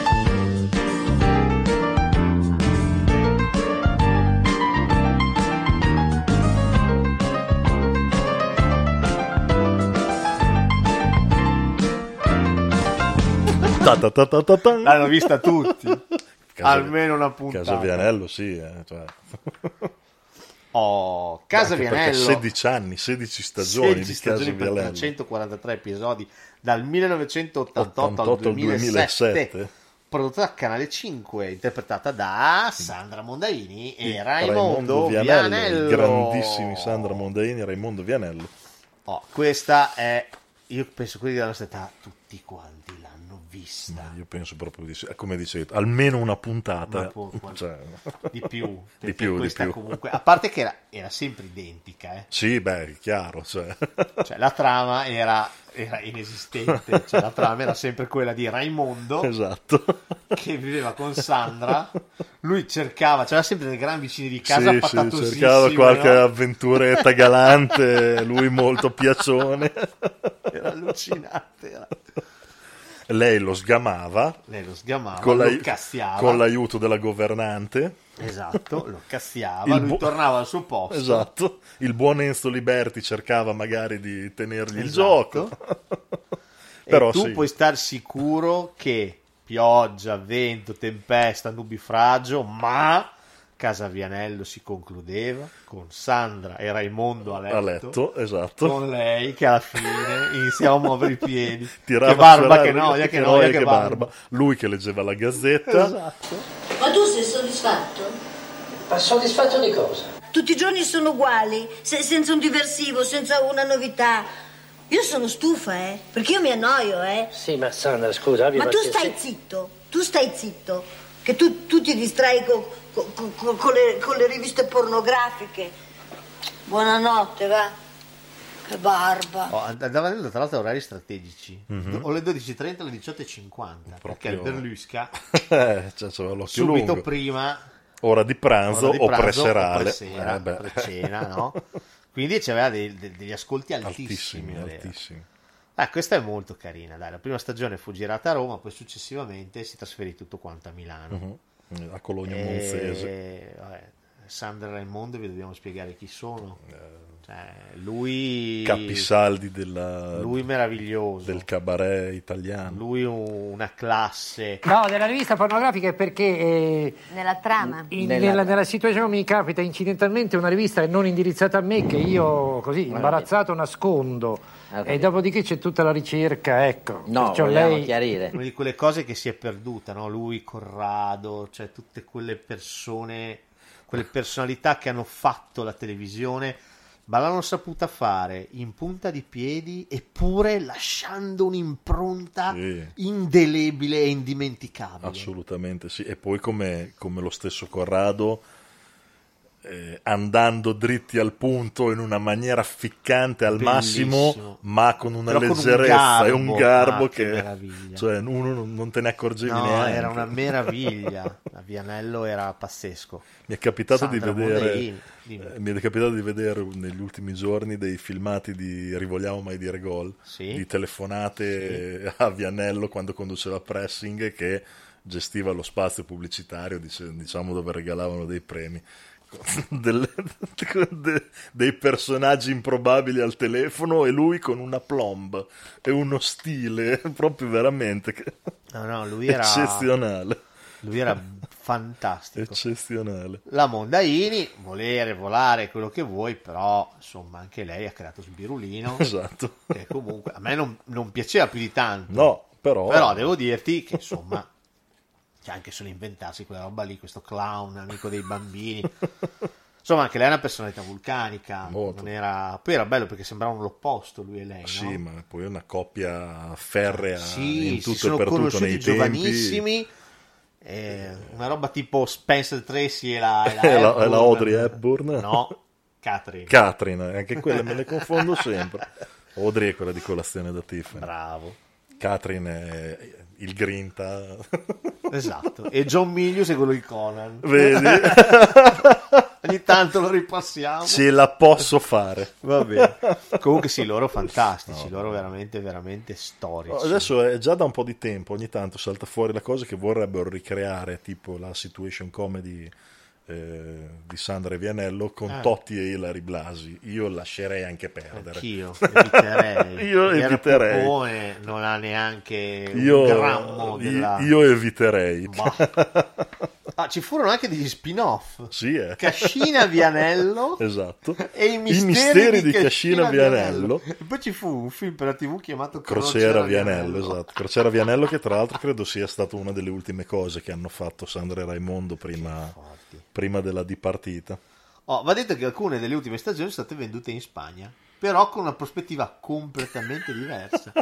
Perché in Spagna Casa Vianello diventa lo specchio dei problemi della terza età. Praticamente. E dei diventa- pensionati che hanno troppo tempo Esatto, praticamente un- una sitcom sugli Umarell. Italia Numarels. L'opposto di quello che è da noi. Esatto, cioè era proprio tutta un'altra roba. Questa credo che sia stata una, una egregia compagna per, per tanti tanti di noi, perché comunque ci ha, ci ha tenuto compagnia e ci ha anche aiutato a interpretare un pochino quelli che erano i nostri papà e le nostre mamme, Sì, no? quelli che, che vedevamo le dinamiche, Certo. senza che ci trovassimo in casa un allupato come Raimondo, però quelle logiche tra marito e moglie che però non sono quelle moderne di oggi, No, sono quelle, sono quelle di una volta, di una addirittura volta. oltre che ai nostri genitori anche ai nostri Sì, nonni volendo. nonni. Esatto. Quindi, insomma- Quelle coppie di lungo corso, veramente Sì, da, sì, sì, da nostre di d'oro e di diamante. Esattamente, quindi insomma anche questo è uno specchio di un'Italia che non esiste più, no? No. Non, non c'è più, non tornerà più. quindi, Direi, insomma. direi proprio di no. Oh, veniamo a uno dei big three, cioè i grandi tre che abbiamo lasciato alla fine. Esatto. Ah, il primo grande tre che finirà quest'anno, probabilmente, probabilmente. 10 stagioni per 220 episodi dal 2009 al 2019, 19. quindi il prossimo anno Prossimo finisce, anno, esatto. dovrebbe essere così, stiamo parlando di Modern, Modern Family. Family.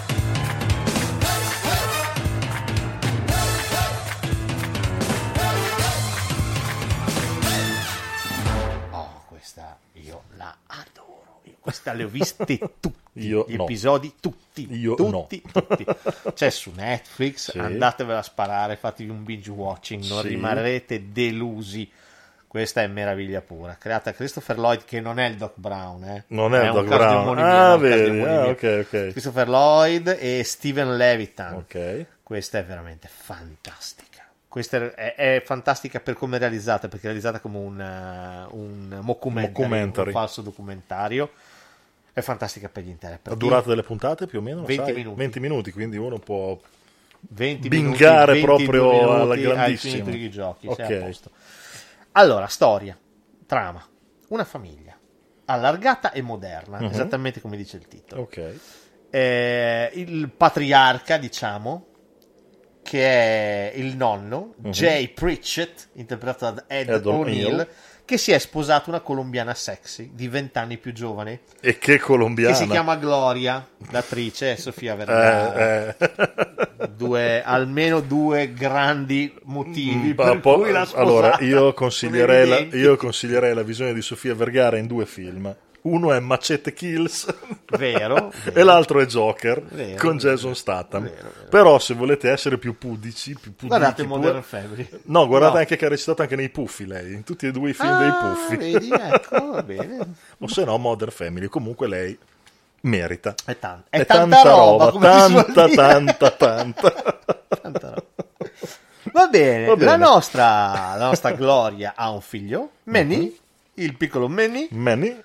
E Jay Pritchett ha due figli, un maschio e una femmina. Quindi classica Altre famiglia due allargata. famiglie, quindi. Esatto. Abbiamo la famiglia della femmina che è Claire, l'attrice Julie Bowen, Mhm. che è sposata con Phil Dunphy, Dunphy. che è il mio idolo. Phil Dunphy è il mio idolo, che è un personaggio che esce lentamente, ma è, è mitologico. È mitologico. Phil Dunphy è il Aspetta personaggio. me, me lo sé, Phil Dunphy devo... Interpretato da Ty Burrell. Ty Burrell. Hanno tre figli, due femmine e un maschio. Alex, che è intelligentissima, e Hailey, che invece è, è- è stupidissima. è Però bella. Un'oca, bella, sì, però capisce veramente una Ok. cassapanca. E poi hanno un maschio che si chiama, eh, Luke. che si chiama Luke, che nella serie è un deficiente, esattamente come suo padre. Certo. Ma forse ancora di più, nel senso che Luke è veramente un cretino, cioè fai finta di parlare con un termosifone. Ok, quindi La una cassapanca e un termosifone. La cosa bella è che Nella il- realtà. il- l'attore, l'attore in realtà è tra il 2% della popolazione con un QI altissimo. Quindi, Quindi bella questa cosa, bella questa cosa Una che una persona intelligentissima esatto. interpreti un deficiente. ma un deficiente, ma proprio un deficiente. C'è uno di quelli che tipo le barzellette dei carabinieri, toc toc, ma sono- hanno, hanno bussato, ah, apro io, ok? Quelle cose lì. un termosifone. L'altro figlio di Jay Pritchett, che si Sì. chiama Mitch, interpretato da Jesse Tyler Ferguson, Mhm. invece è omosessuale. Ok. Ha una famiglia, si sposerà nella serie, Mhm. anche addirittura convolerà a nozze con il mitico, altro personaggio meraviglioso, Cam. È interpretato da Eric Stone Street. Allora, il mitico Cam è un cicciolone, Mhm. è tutto bello ciccione, simpaticissimo, ha una facciotta simpaticissima, ha una passione per la teatralità, Quando lo trovo lo mato quello stupido cane. Dove diavolo è finito? Stella! Io ho una teoria. Ah, grazie per essere venuto con me. No, non ti preoccupare. Stella! Stella! Oh mio Dio. Che c'è? L'hai trovata? No, ma potrei interpretare il ruolo di Marlon Brando. Stella! Stella! E per la clownerie, cioè lui, lui si traveste da clown ogni tanto ed è uno dei suoi problemi. I due hanno adottato una bambina vietnamita che si chiama Lily. Ok, questa è la Modern Eh Family. beh, direi che è più modern di così. Gli episodi intersecano le vite e le vicende Dei di tutti questi personaggi. personaggi.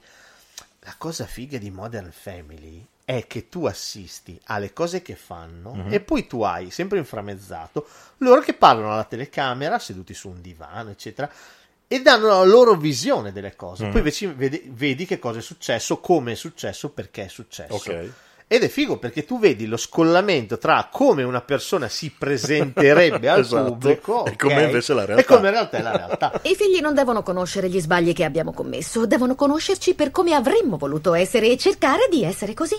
Non saranno mai all'altezza, ma meglio che non siano all'altezza dei finti noi che dei veri noi. Perciò non gli nascondiamo niente. È esattamente il contrario di quello che ho detto. Ok, non ti stavo ascoltando. Modern Family è adorabile, è adorabile. Io non, non- non- non- non so, veramente, è fantastica. Eh, al di là delle tematiche, a parte che è divertentissima, è divertentissima. Eh, non saprei dirti. Ha cla- le classiche, mm, quelle belle dinamiche familiari che Mhm. si vanno a instaurare nelle famiglie, quelle particolarmente allargate. Sì. Tipo fai finta ti trovi per Natale, no? Con Sì, zii, certo, fratelli, certo. sorelle, ok. Perfetto, e c'è sempre il parente che sta un po' sul cazzo, Certo. no, no? E gli parli alle spalle, Sì. e lì è pieno di tutte queste cose qua, che loro si parlano sempre alle spalle, poi però cercano di andare d'accordo, poi si scazzano, si incazzano, e poi dopo rifanno la pace, e, ca- e poi però alla fine sono legatissimi comunque. Beh, sì, in effetti. Pur essendo eh. così diversi, sono comunque Certo. estremamente legati gli uni agli altri. Bella, veramente bellissima, piena zeppa di, di debolezze anche. E questa è una parte, è un valore aggiunto della serie, perché Phil Dunphy, che è questo quest'uomo che anche lui viene colpito da Gloria inizialmente per come si presenta Gloria e cerca sempre di stare dove è lei, ovviamente. Eh. Però poi alla fine è, è sempre sposato con Claire, che è una donna strepitosa a suo Mhm. modo, e quindi lui è bello vedere quest'uomo come tu lo scopri, lo vedi sempre innamorato di sua moglie, Mhm. giorno dopo giorno, lo vedi attaccato ai suoi figli, per esempio lui quello della famiglia, ed è per me il personaggio epocale per quello, è il più fragile, Mhm. è quello che piange, è quello che si commuove, è quello che non ha paura a mostrare le proprie emozioni, è quello che cerca di conquistare l'affetto del suocero, è quello che cerca di veramente di conquistare l'affetto di chiunque, di farsi ben volere da tutti. È veramente un buono. Mhm. Ed è un personaggio spettacolare per quanto è un puro. Una, una persona pura, proprio pura, è bellissimo. I figli, le dinamiche che ci sono con i figli, i fidanzati. Una bella serie perché racconta una famiglia come dovrebbero essere le famiglie oggi, Mhm. che non devono stare a guardare al fatto che tu Sì. sia omosessuale, Certo. che uno abbia sposato una di vent'anni più giovane, che abbiano adottato una bambina vietnamita, che uno abbia tre figli, due sono un po' tonti. No, chi se ne frega, chi se ne frega. Una famiglia che accetti il presente, che non resti relegata Bravissimo, al che passato. sia comunque capace di sempre guardare Esatto. il futuro, no? Di evolversi. Incontreremo delle possibili madri biologiche. Abbiamo già fatto questi incontri e sono davvero snervanti. Vuoi apparire al meglio? Vuoi fare una buona impressione? Come al primo appuntamento? Veramente è il contrario del primo appuntamento. Non si vuole fare sesso, ma si vuole fare un bambino. Eh, va detto che la, la serie ha spaccato in due la comunità LGBT Mhm. perché comunque in molti hanno ritenuto i personaggi di Cam e Mitchell un po' troppo stereotipati. Stereotipati. Ah. Ed è vero, cioè effettivamente sono molto due gay con le caratteristiche tipiche dei gay.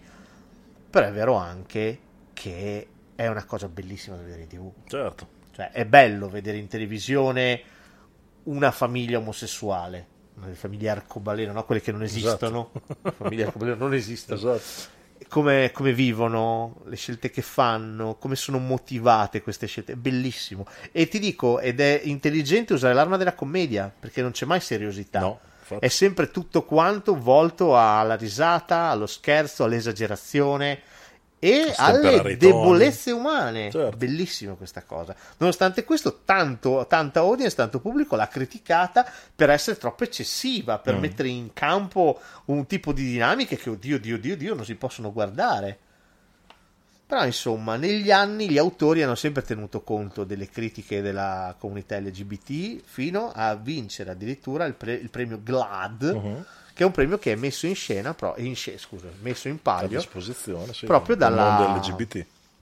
Esatto, per chi ha saputo rappresentare Mhm. quella comunità nel modo più veritiero possibile. Beh, c'è da dire poi che se una produzione è furba, ascolta Tiene poi comunque conto, bravo certo. i pareri di tutto e di tutti, eh? Assolutamente. In modo da cercare di dare un prodotto che Ho curiosità carinissima, il pastore evangelico Doug Seahorn, Mhm. che è uno fieramente anti-gay, ha usato per un suo libro che si chiama Principi biblici di disciplina per, i figli, ok? tratta dal libro dei proverbi, questo è il, il titolo del suo libro. Ok. Cercava una foto di una famiglia da usare come copertina del suo libro Sì. è andato su internet e ha scaricato un'immagine di Modern Family perché Bene. pensava Che fosse una famiglia fosse una reale. famiglia reale. Quindi pensa che, che figata. Cioè, tu, il, il pastore fieramente Esatto, anti-omosessuale, ha anti-omosessuale. preso una foto, già solo non chiedendo il permesso è già figurassa. Già quello. Però hai preso proprio l'icona della famiglia più allargata possibile. Esatto. Fantastico, fantastico. Oh, Eh, va detto che la karma, serie ha una versione cilena Mhm. che si chiama Famiglia Moderna, Mhm. ha una versione greca che si chiama Moderna Oikogenia. Oikogenia forse, bravo, tu sei stato in Grecia, mi puoi aiutare con gli accenti. e infine c'è un adattamento iraniano non autorizzato che si chiama Alf Sang, però senza omosessuali e con figli maschi al posto delle figlie femmine. Già non è, autori- è iraniano, non autorizzato, sarebbe stato veramente tanto per... Nella Però, prossima comunque- serie, che dovrebbe essere appunto l'ultima, hanno detto che ci sarà la morte di un personaggio. Hai qua- hai qualche sospetto? Non ho sospetti. Anagraficamente il più vicino dovrebbe essere Jay, Mm. il patriarca. Guardate, la trovate tutta su Netflix questa. Divertimento assicurato. Bene, bene. Andiamo con la prossima? Andiamo con la prossima. E La prossima... Anche perché anche l'ultima che citeremo probabilmente l'anno prossimo sarà l'ultima, quindi l'ultima stagione. Sì. Anzi, No, no, sicuramente. è così. Quindi due, due capisaldi molleranno. Questa invece è già finita. Questa è già finita. Dal 2005 al 2014, 9 stagioni per 208 208 episodi. episodi. Questa ve la dico in italiano? Alla fine, arriva, mamma. che non si può sentire. Fortunatamente l'hanno cancellato. Penso solo la prima stagione si chiamasse Sì, così. sì, sì, inizialmente credo di sì. È diventata How I Met Your Mother. Che cioè, è come ho tutto- conosciuto che è tua già madre. tutta un'altra cioè, che cosa. poi è vostra madre. Esatto, Scusami. vostra madre.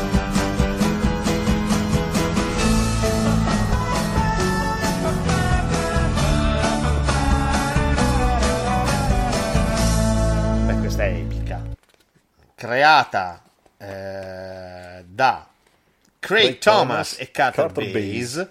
È l'erede diretto di Friends, ma diretto.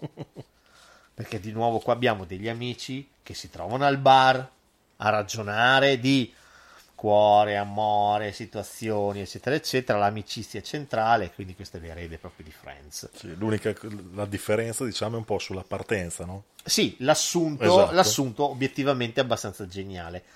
Devo dire che molto. l'assunto è la genialata, ma anche il grande limite della serie. E adesso ne parleremo. Sì, può, Comunque, può essere. siamo nel 2030 Mhm. e i figli di Ted Mosby, che è Josh Rednor, Eh. che attualmente è nei guai con la giustizia perché ha molestato i suoi vicini di casa. Ma no, anche lui. Sì, sì, ha fatto dei casini con i suoi vicini di casa. Porca Credo che miseria. abbia dato delle feste troppo rumorose, l'hanno denunciato. Ah, beh, molestie in ha quel fatto senso. no, Ah, no, non va bene, molestie sessuali. No, no, perché- no. molestie sonore. Ok, ok. Nei confronti dei vicini, in più la sua carriera è praticamente finita perché tutti quanti lo identificano solamente con Ted Mosby, quindi lui non è riuscito a fare nient'altro. Niente. Eh beh, prigioniero Eh, di un personaggio. I suoi due figli nel 2030 ascoltano lui che gli racconta come ha conosciuto la, La loro loro madre. madre. Questo è. Solo che È ovvio che lui è un narratore iper impreciso, per nulla affidabile. Quindi racconta una storia, ma, ma non dal principio, da di più. Quindi inizia a raccontare. Da qui nove stagioni di delirio.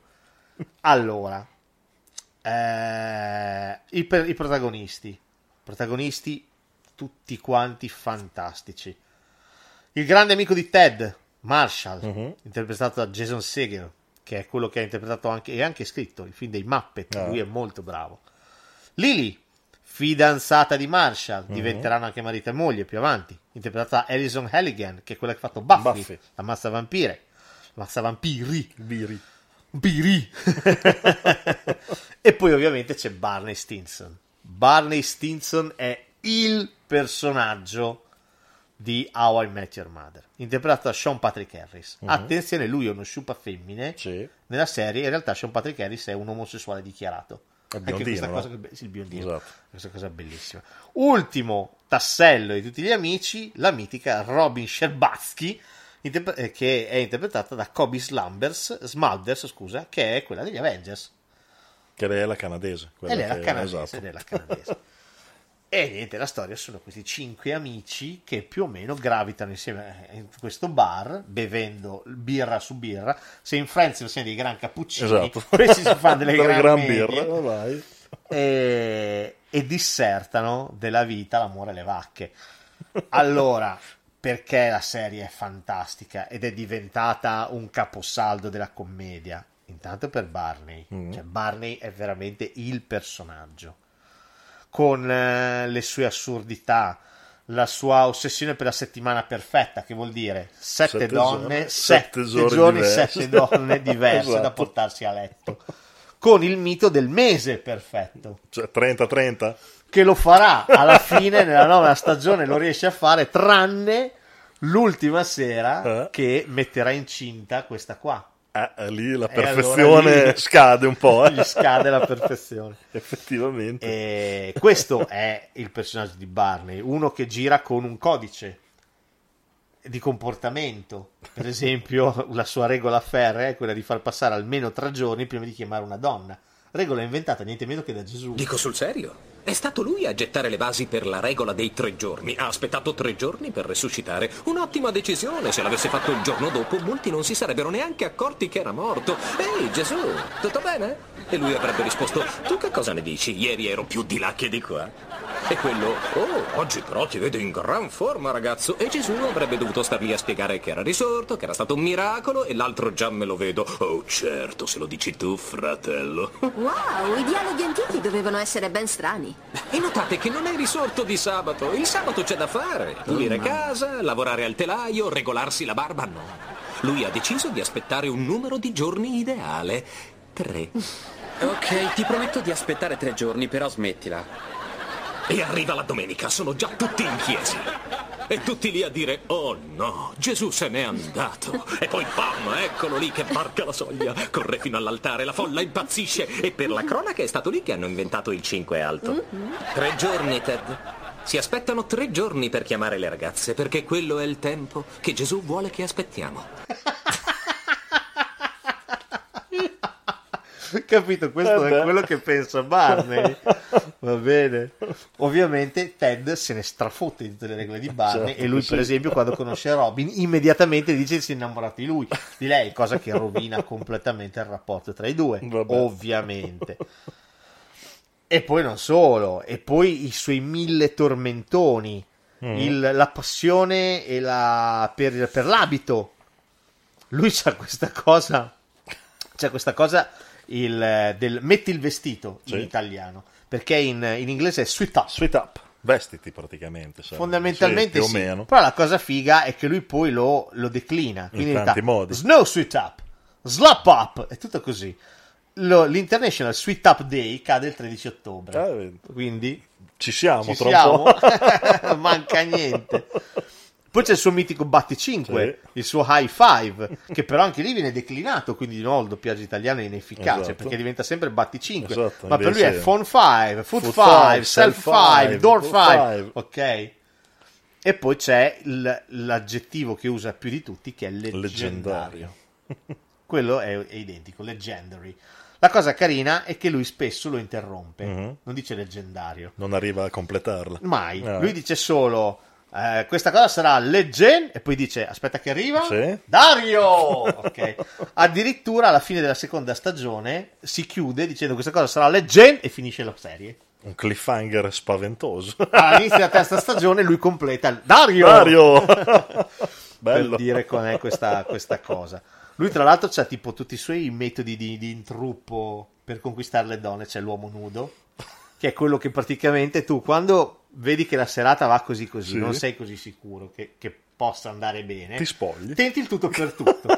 Lei si assenta un attimo, va in E tu ti bagno. fai va di là. trovare tu ti nudo. fai trovare completamente nudo nel, nel salotto, in camera. Dov'è? Fantastico. Ti giochi. O vai, vai all Tutto in. per tutto. Vai all in. C'è niente da fare. Vola, vola. Esatto. Lo sto facendo! Sì, sto facendo Nudo Man! Ma è fantastico, Ted! Cosa ti ha fatto cambiare idea? Beh, beh, la serata con Vicky è partita bene, ma poi si è un po' ammosciata. quando mi sono reso conto che con lei non voglio avere più niente a che fare, ho deciso di provarci e basta. Grandioso. Ora però dimmi, in quale posa hai deciso di farti trovare da Vicky come nudo man? Ah, questa è una bella domanda. eh, Sai che non ci ho ancora pensato? A me tenta Superman. Quello è fantastico. Oppure fa il Ted Mosby, cioè prende la vita di Ted, che è un architetto noioso, eccetera, e la usa, Esatto. che è stato lasciato all'altare, insomma c'è tutta una serie di sfighe, e la usa. E Per- poi c'è la mitica. Per fare un po' pena, un po' come- La mitica è il Lorenzo von Matterhorn.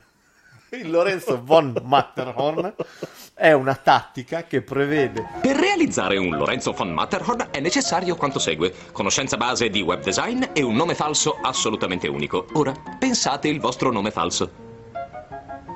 Trovato? Bene. Ora, selezionate il vostro obiettivo, preferibilmente una ragazza con un bel cellulare.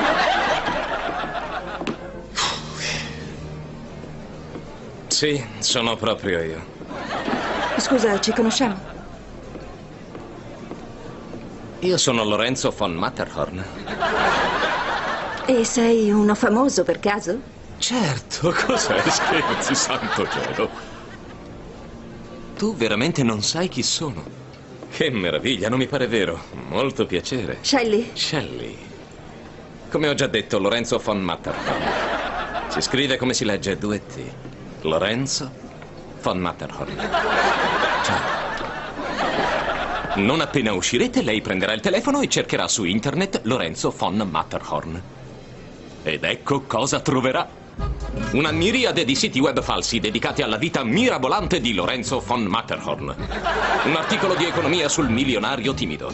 La newsletter dell'Explorer Club che osanna il suo viaggio in pallone al Polo Nord e ritorno. La rivista medica che descrive il suo calvario data l'impossibilità di un intervento di riduzione del pene. E quando rientrerete... Ciao, Shelley. Ah, scusa se corrompo troppo. Potrei offrirti un caffè? Sì, ti prego. Ma quanto costa un caffè? 50 dollari? Oh, Lorenzo. E a quel punto è fatta. Questo è il- il personaggio di Barney Stinson, per dire, per quanto è leggendario. Ma devo dire anche gli altri sono splendici, di- sia Marshall che Lily, il loro rapporto, il padre di Lily che, che- che è un inventore di giochi da tavolo, ma di giochi da tavolo allucinanti, che non vende mai. È un fallito. La famiglia, la famiglia di Marshall, che si vogliono tutti da morire bene, tantissimo. E la serie ha anche coraggio perché a un certo punto fa morire il papà di Marshall. E questa cosa crea un, un grosso problema per Marshall e per tutti quelli che gli stanno vicino e che gli vogliono bene. Fighissimo, veramente bello. Il personaggio di Robin, Robin Sherbatsky, che è Mhm. canadese, Mhm. e anche lì battute sul Canada in Sì, continuazione. ho visto qualche puntata dedicata proprio. Ma cavoli, è fantastica. Lei, quando era una ragazzina in Canada, si chiamava Robin Sparkles Oh. e ha fatto una, una hit che si chiama Let's Go to the Mall. Cioè andiamo al centro commerciale fondamentalmente.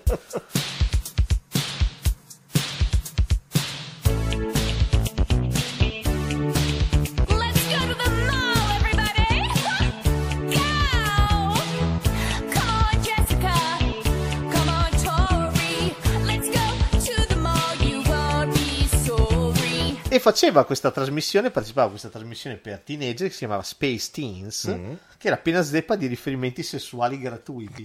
Perché un'altra genialata della serie è quella di disseminare il web Mm. di tutta una serie di, non so, siti che vengono citati durante, la, Durante la serie. serie. Ce n'è uno che si chiama www. Tizio costringe moglie a indossare un, sacco, della spazzatura, per, i prossimi tre anni. punto punto com. com. E c'è, ed è un sito che esiste, Esiste. ovviamente in inglese, Eh, non certo, in italiano. Eh, c'è se- sempre sul web si trova il curriculum video di Barney Stinson con un video promotional emotional dove c'è lui con la bandiera americana fantastico Nudo? no non è nudo però è veramente forte quindi questa serie gioca con il pubblico Mhm. e gli dà dei riferimenti anche per poter continuare tra virgolette a giocare Anche dopo la anche- puntata, e, dopo- e dopo farla la diventare meta eh, Certo. seriale no? Lo stesso Barney tiene un blog e il blog di Barney c'è Mhm. in rete dove lui dà consigli, dice come conquistare le donne, eccetera, eccetera. Capito? La cosa interessante, e veniamo all'unico problema che ha, cioè Mhm. il salto dello squalo. Vabbè. Il salto dello squalo di How I Met Your Mother è considerata l'intera nona stagione, Mhm. che è l'ultima. Perché? Perché una serie televisiva come questa, che gioca con il tempo, cioè tu devi pensare che per tutte le stagioni noi abbiamo Ted che rimanda questa futura moglie, Sì. questa moglie, questa moglie che arriverà, arriverà e ogni tanto si vede. L'unica cosa che sappiamo è che ha un ombrello giallo. Mm. Loro si conoscono che lei ha un ombrello giallo. Quindi lui conosce una serie, ci sono un sacco di false partenze che sembra che sia lei. In realtà lei salta fuori solamente nella nona serie. Lei si lei- loro si conoscono a un matrimonio, non vi dico quale matrimonio. Mhm. Ci sono due personaggi che Si sposano. si sposeranno, però guardatevi la serie per scoprirlo. E quindi lui lì conosce sua moglie. Qual è il problema della nona stagione? Che ti fa rivedere per 22 episodi Delle cose che hai già visto. delle cose che hai già visto da un altro punto di vista. Sì, E quindi- questa cosa qui obiettivamente è stato chiedere molto al pubblico. Sì, perché già come dici tu, una serie basata su eh, un arco temporale per arrivare al 2030 che racconta comunque eventi, Sì. eh, trovarsi a raccontare eventi raccontati da un altro punto di vista, capisco che possa essere un po' stancante. Il finale poi di stagione, gli ultimi due episodi, Mm. sono il vero problema enorme della serie. Mhm. Io credo che la maggior parte dei fan di How I Met Your Mother abbia detestato il finale di How I Met Your Mother. Perché risolve la questione con una velocità che lo spettatore medio rimane un attimo basito. Quasi come se di colpo fossero finite le, le idee e avessero detto la chiudiamo, la chiudiamo. e- Sì, la chiudiamo, la chiudiamo troppo velocemente. veloce. Anche perché lui conosce la moglie Mhm. Non all'inizio della nona stagione, ma verso la fine della Sì, nona quindi stagione. proprio una roba Quando molto... praticamente ormai è finita la Mhm. nona stagione.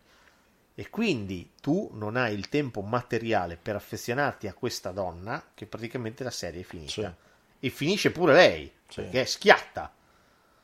E tu rimani completamente basito. Al che c'è un finale da crocco che praticamente potevano farla finire una stagione prima senza problemi.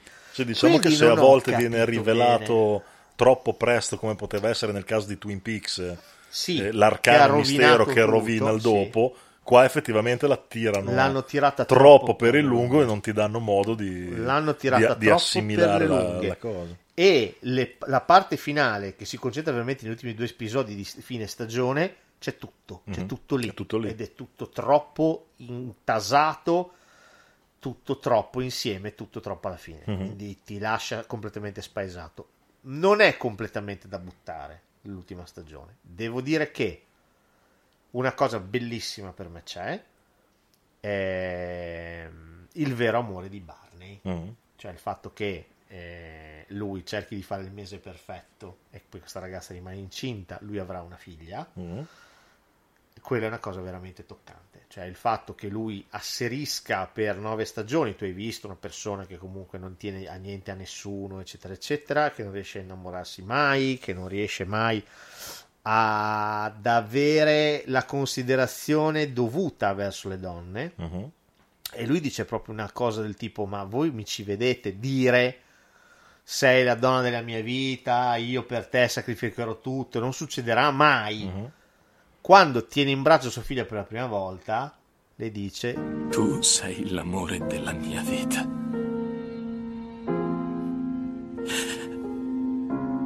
E tutto quello che io ho, e tutto quello che io sono, sarà tuo. Per la vita. Quella è una scena toccante, toccante, bellissima. Perché vedi proprio un personaggio che cambia in un amen. Certo. È veramente, veramente bella. Quella è una cosa che a me è piaciuta tantissimo. Quindi, insomma, Questa è una serie mitologica, Mhm. veramente per i personaggi che ci sono, per le puntate allucinanti che ci sono, perché la puntata dell'uomo nudo è qualche cosa di epocale, la puntata dove salta fuori Lorenzo Van Matterhorn è meravigliosa, i riferimenti al Canada, eh, ti senti a casa vedendo How I Met Your Mm. Mother, perché ti sembra veramente di stare al pub con i tuoi amici a parlare della tua giornata di lavoro, del- di quello che va male, quello che va bene, quello che speri, quello che sogni. È veramente bello, è un sentirsi a casa a vedere How I Met Your Mother. Bene, bene. Io questa la, la consiglio tanto, la consiglio veramente tantissimo perché è una serie che se vi fate un attimo prendere beh, vi porta lontanissimo. C'è su Sky questa adesso, visto che la stanno ridando. Anche questa c'è tutta su Netflix. Eh, comunque c'è completa su Netflix. Le ultime, no, adesso l'ultima no, però queste ultime Mhm. due, Modern Family e How I Met Your Mother, tutte e due ci sono complete su Netflix. Mhm. Molto bene. E arriviamo alla balena bianca. a Moby Dick. Arriviamo all'ultima, alla balenona. Al balenone. Arriviamo al balenone, questa non è su Netflix, No. è su Infinity. Eh? La dà però Sky da una vita, Sì, su Fox la sì. danno da una vita. Da Probabilmente quando- ci sarà anche in eh, box set. Può essere, non so, Nella- non ho nella controllato. raccolta, no, neanch'io. Comunque è una, è una serie TV che va in onda dal 2007 fino al 2019. 19, che sarà l'ultima 12 stagione. stagioni, questa è la prossima Esatto. ultima stagione, 279 episodi. È ideata da Chuck Lorre e Bill Prady. Mhm. Eh, questa è tanta, tanta, tanta, tanta bella roba. Poi roba mia. Questa proprio Eh, è roba beh. mia. Allora, per capire quanto questa serie si è radicata nell'immaginario collettivo, vi basti pensare che qualche anno fa a una convention Stephen Hawkins, cioè non sto parlando di Nino Frassica Che è o poi il mito assoluto di Sheldon. Esatto. Sto parlando di Stephen Hawking. Aprì il suo intervento dicendo due punti. Due punti. Virgolette. Molte persone ritengono che l'universo sia complicato, ma per esempio, se prendete la teoria del Big Bang, vi accorgerete che si può spiegare in 70, 70 parole. parole. E poi ha iniziato a dire The whole universe wasn't hot, then stayed. Penso che consociate il resto. Un mitico. Our whole universe was in a hot, dense state that nearly 14 billion years ago expansion started. Wait, the earth began to cool, the autotrophs began to drool, Neanderthals developed tools, we built a wall. We built the pyramids. Math, science, history, unraveling the mystery that all started with a big bang. Con la sua voce robotica. Esatto, con la sua voce robotica. Oh, questa canzone che è la sigla di, ah, di Big Bang Big Theory Bang Theory. è cantata da un gruppo canadese meraviglioso che vi invito a scoprire che si chiama Bare Naked Ladies. Mm. Bare Naked Ladies hanno fatto dei pezzi strepitosi, ma strepitosi, di una leggerezza e di una complessità musicale enorme. Andatevi ad ascoltare, veramente, veramente, veramente mitici questi, mio consiglio personale, fantastici. Bare Naked Ladies. Già la canzone stessa è una genialata, Mm. perché in pochissimi secondi ti racconta la creazione dell'universo. Dell'universo, certo. E in una serie così mitica non poteva non essere mitica anche la sigla. Eh, Deve, deve partire da subito. La stessa, la stessa sigla filmata, diciamo, le immagini partono dall'inizio dell'universo Mhm.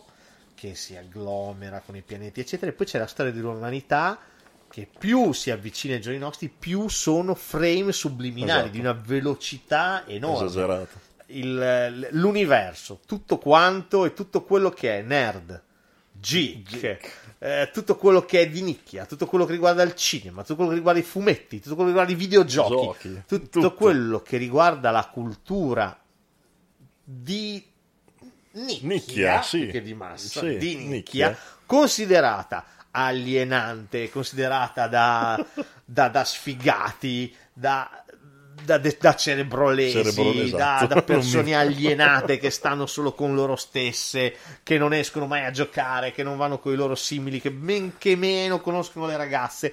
Tutto quanto è Big Bang La Theory. trovate in Big Bang Theory. Tutto quanto. e tutto quanto rende tutto questo, lo rende cool, lo Mm. rende figo. Ma se Zack fa Superman, io voglio fare Lanterna Verde. Lanterna sono io. E tu fai Aquaman. Ma Aquaman non mi piace, è uno sfigato. Fa schifo vivere sott'acqua. Fa schifo la pipì dei pesci. Scusa se intervengo, ma sono convinto che Aquaman faccia sovente uso dei suoi poteri telepatici anche per chiedere ai pesci di andare al bagno da un'altra parte. Ciao pupa, Sono sempre furiosa. ti sentirai meglio quando saprai le novità. Quali novità? Andiamo a festeggiare il capodanno alla fumetteria qui vicino. C'è una festa in maschera e tu diventerai Wonder Woman. Compresi i bracciali antiproiettile e l'aggio della verità. L'aereo invisibile era finito. Non se ne parla, non voglio passare la notte di Capodanno in una fumetteria con indosso un costume da Wonder Woman. Dice che se tu vuoi fare Aquaman, Wonder Woman la fa lui. E anche qua, ah, i personaggi. Ma come sono i personaggi? Personaggi fantastici. Allora abbiamo Leonard Hofstadter, che è Johnny Galecki. Esatto. Poi abbiamo Raji Contrappali, che è Kunal Nayar. Howard Wol- Wolowitz, fantastico Howard Wolowitz, cioè oh, adorabile Simon Helberg. E poi c'è il, il mito, il mito, la leggenda, la leggenda, uno dei personaggi più belli della TV. Sheldon, Sheldon Cooper. il Cooper. dottore, Il anzi, dottore. Sheldon Il dottor Sheldon interpretato Cooper. da Jim Parsons Esatto. e questi quattro sono una meraviglia ci sono le controparti femminili Mhm. perché la serie inizia con i co- coinquilini Leonard e Sheldon che vivono insieme Esatto. che a un certo punto si trasferisce di fronte a loro Penny Penny. interpretata da Kelly Cuoco. Kelly Cuoco. Oh, Penny Biondazza. è una biondazza Esatto. ignorantissima, bellissima, Un altro coperchio. bellissima, ma bellissima, oltre la bellezza, di cui Leonard ovviamente si innamora subito e questa inizia subito a diventare parte integrante del gruppo dei nostri. Esatto. Eh, col calma, col tempo, arriveranno anche la fidanzata e poi moglie di Howard Wolowitz, che si Esatto. chiama Bernadette, interpretata da Melissa Rauch, e soprattutto la fidanzata, questo è stato un vero e proprio azzardo, eh, Mm. la fidanzata di Sheldon Cooper, perché Sheldon Cooper a un certo punto si innamora, un termine un pochino grande, però si fidanza con un personaggio strepitoso che è la dottoressa Amy Farrah, Amy Farrah Fowler. Fowler. Amy Farrah Fowler, interpretata da Mahim Bialik, che è veramente una neurobiologa, tra Mm. l'altro. È fantastica, è fantastica. Questo un pochino vi abbiamo detto i personaggi. La storia, la trama qual è? È quella di questi che vivono insieme. C'è uno spoiler tra Sheldon e Amy, ma non so se lo possiamo dire. Sì, Nel- sì. Si sposano nel corso dell'ultima stagione. Ah, l'ho sentito dire Ah. anch'io. L'ho sentito dire anch'io, l'ho sentito dire anch'io. Si sposeranno, pare. Sposeranno, pare. ah, considerate che il rapporto tra Amy Farrah Fowler e Sheldon è qualcosa di epocale. Amy come sta? Ultimamente la trovo un po' cambiata. Potrei doverla lasciare.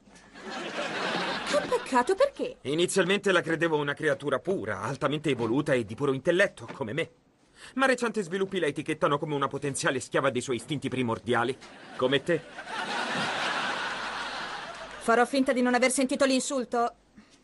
Quale insulto? Ecco perché lo voglio ignorare.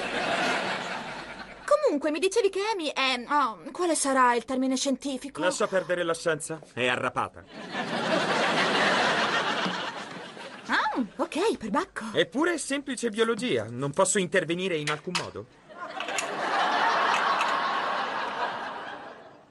Sicuro, sicuro? Tu hai un suggerimento? Diciamo solo che se tu volessi, potresti fare qualcosa di costruttivo per aiutare Amy con i suoi istinti. Non posso farla sterilizzare come i gatti.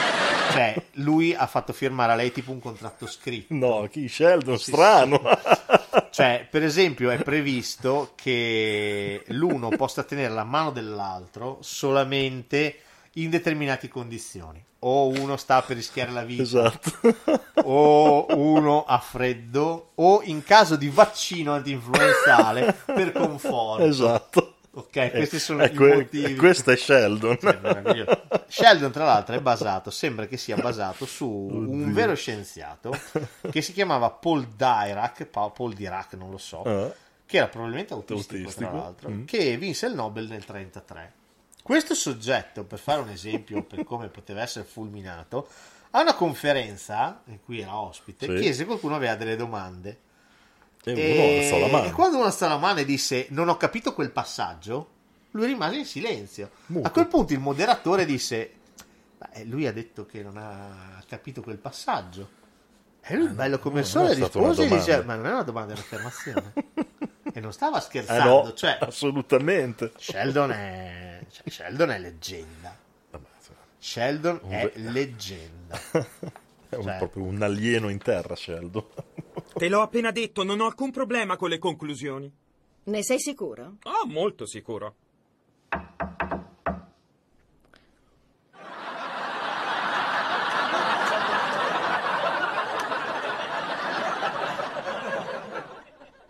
Questo non prova niente. Ha contratti per praticamente ogni cosa. Come dicevamo. C'è il contratto per, per Leonard per fare gli inquilini. Esatto.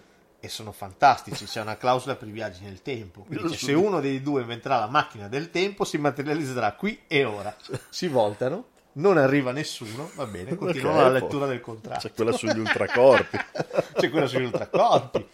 Cioè, è fantastico. Cioè, Sheldon è veramente nonché ha inventato, che poi in realtà non è sua, la versione della mora cinese che è Sasso, sasso, carta, carta, forbici, lucertola, lucertola, Spock.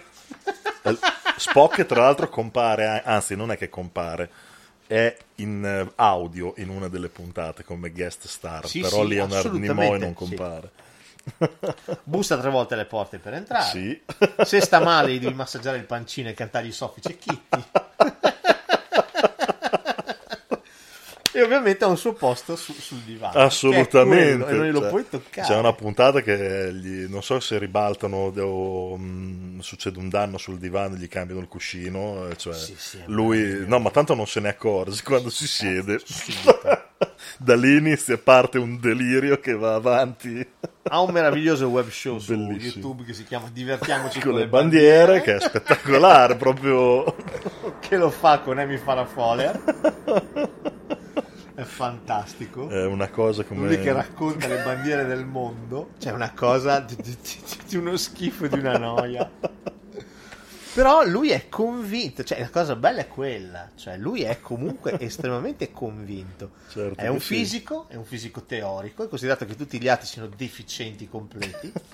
Sua madre è Lori Metcalf, quella di Pappa e Ciccia, Sì, che esatto. faceva Jackie, faceva la, la sorella, ed è una fervente cattolica, questa cosa qui è bellissima. Sua madre crede in Dio, ma in un modo enorme crede in Dio, spropositato, Ah, perché lui ovviamente è uno scienziato, Eh beh, certo, lui non- ritiene la madre una, una povera deficiente, però è la mamma, quindi la rispetta, Certo. è fantastico, è fantastico.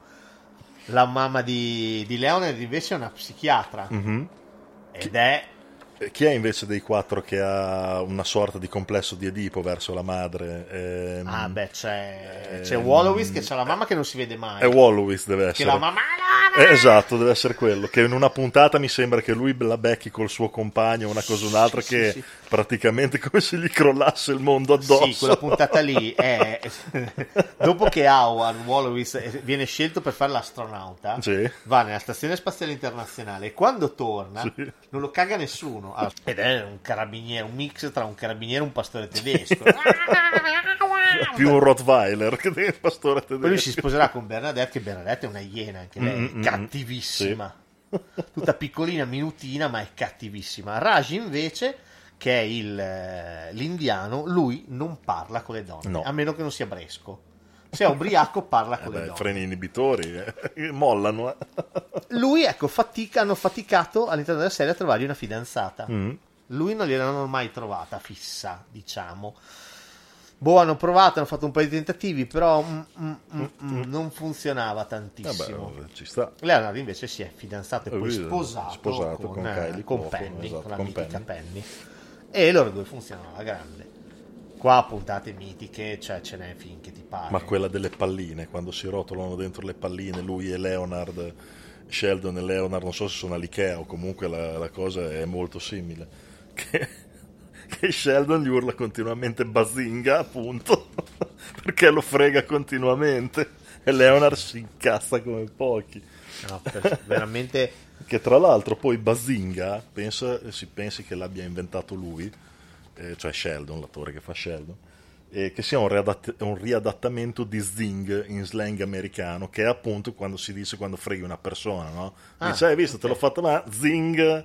Ok. In realtà ho, ho scovato una chicchina. Sì. Ho scovato una Dimmi, dimmi, chicchina. dimmi, dimmi. Che pare già che in precedenza eh, fosse versata fuori questa parola e niente di meno che in una puntata di X-Files, là. sì, nel dici- diciannovesimo episodio della settima stagione, là. dove Mulder Sì. trova la coppa di Lazzaro, Sì. sì, dove dentro pare che ci sia custodita la voce di Gesù. E beh, beh. E quando la fa analizzare, Gesù dice Basinga! no, quando la fa analizzare si sente una voce in aramaico antico che a un certo punto dice Buzinga. Oddio. non l'ho vista la puntata, eh, l'ho letta dal web, però il tormentone di Sheldon pare che sia... Quindi Sheldon è Gesù. E Sheldon è Gesù, beh, ci potrebbe anche stare. eh. Quasi sta. Io sarei Comunque sì, d'accordo. Basinga è diventata... Credo che la tirò fuori per la prima volta in una puntata quando litigavano, ovviamente sempre lui e Leonard, tanto sono loro due che poi si appicciano di continuo. Beh, anche con gli altri due non poco. No, e poi nel corso delle stagioni andò sempre più eh, a prendere piede, salvo poi dopo invece calare drasticamente. Infatti, credo che nelle ultime stagioni non si senta neanche più tanto Sì. come, come nelle prime, però è diventato un vero e proprio tormentone Sì, il sì, bazinga di Sheldon. No, beh, questa puntate mitiche a gogo. Cioè, Eh. quella della Lega della Giustizia per me è qualcosa. Justice League. Che si vestono per andare alla fumetteria. Cioè, Raji vestito da Aquaman col cavalluccio marino. ah, cioè, è qualcosa di strepitoso. Oppure la puntata in cui Sheldon fa vedere il pretore della perduta ad Amy. E lei è la prima volta che lo vede, lei non l'aveva mai visto. e- e- ed è bellissimo perché ti mostra proprio quello che succede quando tu hai un mito e lo vuoi condividere con una Esatto. persona a cui tieni. Che poi magari Che la tu dici, persona... Eh, Eh, eh, hai invece visto bello, che roba, eh? che roba fatto E invece... vedere. E lei glielo smonta e dice: No, è carino. Carino. E dice: Ma come carino? No, cioè, sì. Epocale, fa no, carino. Cioè, se non fosse che Indiana Jones è assolutamente inutile ai fini della trama. Come ammazzare dici- un uomo. E dici: Ma no, cosa dici? Ti faccio notare che cioè, è il protagonista. Fa sì, ma se non ci fosse stato lui, ci fosse stato, non ci fosse stato, i nazisti avrebbero comunque trovato l'arca dell'alleanza, l'avrebbero aperta e si sarebbero uccisi, come effettivamente In è successo. tutto un gran, È fantastico! tutto un gran casino. Glielo eh. distrugge, glielo distrugge. E da lì poi Sheldon lo dice anche agli altri e tutti quanti demoliti. È fantastico. È fantastico. Che in effetti ci sta. Poi loro hanno tutto il mito di Star Wars, Sì. eh, di Battlestar Galactica, cioè hanno proprio quell'amore per quelle cose che amo io. Sì, sì, sì. È, una- è uno spettacolo da vedere. Beh, sì, quello De- po'- smaniano e sbavano per vedere la, la director's cut extended del tal film. C'è una puntata splendida dove dissertano su Ritorno al futuro 2 su tutti gli incastri del tempo. Diciamo così, Marty e Doc non avrebbero potuto portare la macchina del tempo al 2015. Questo vuol dire che il biff del 2015 non avrebbe potuto portare l'almanacco al biff del 1955. Perciò la linea del tempo in cui il biff del 1955 prende l'almanacco è anche quella in cui il biff del 1955 non prende l'almanacco. E non solo non lo prende, ma non ha, non aveva, non avrebbe potuto prenderlo. Come hanno magliette a tema.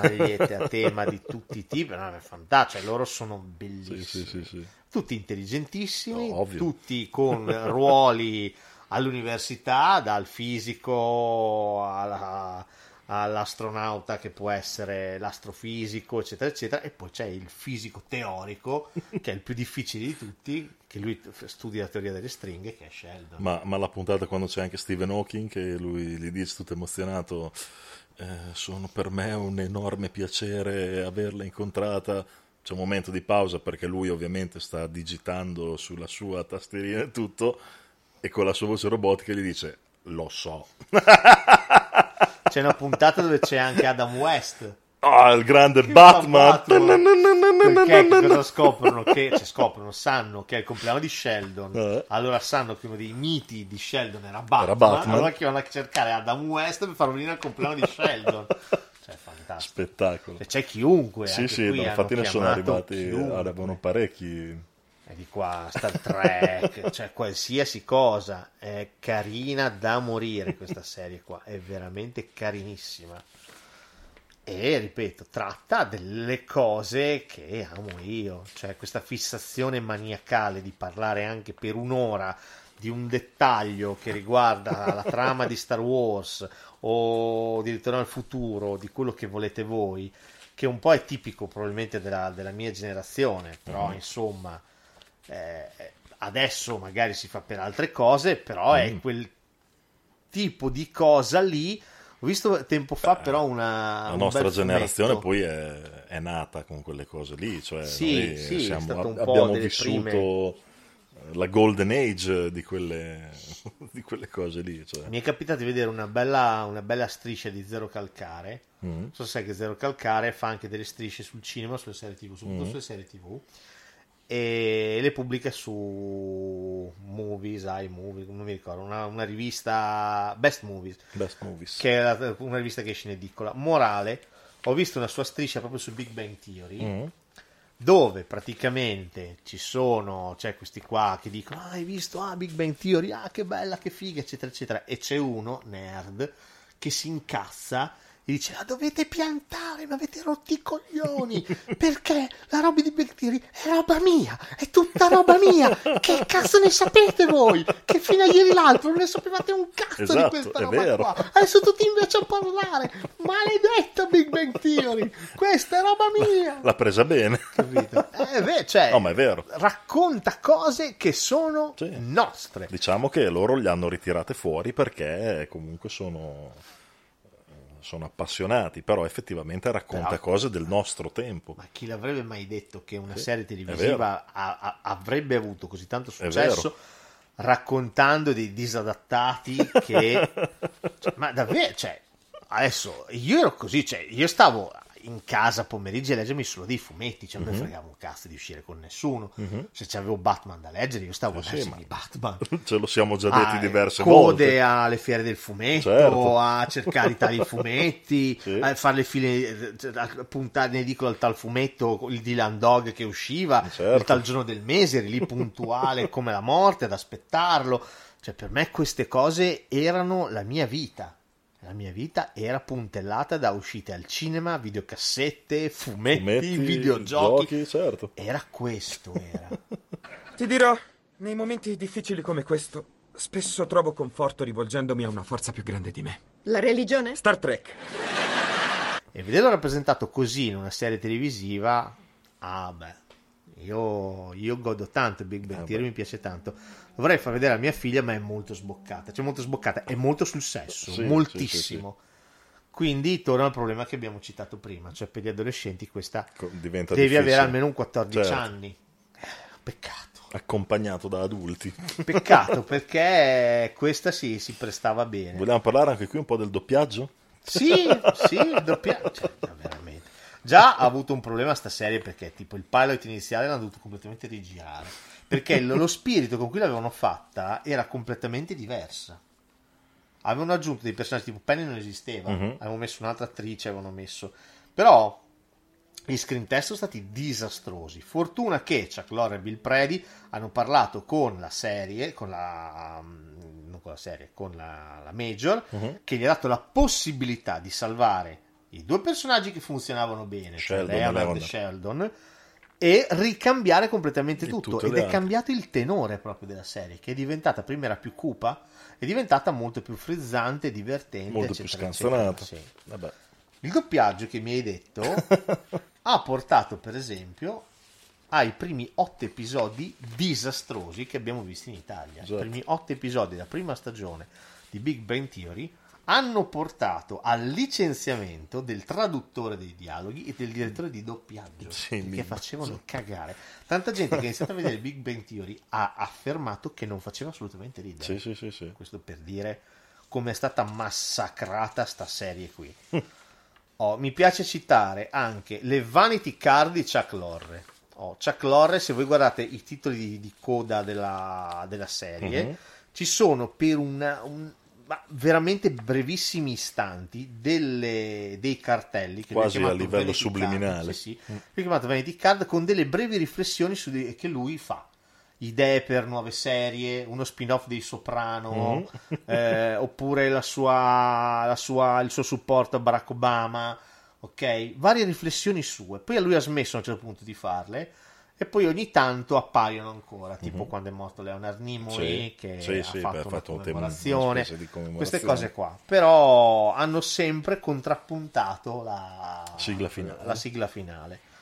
Ci sono dei video su YouTube che le, raccon- le raccolgono tutte Mhm. quante, quindi siete Se uno curiosi. vuole può a vedere tutto in una Sì, volta. sì, sì, sì, sì. Oh, Salto dello squalo.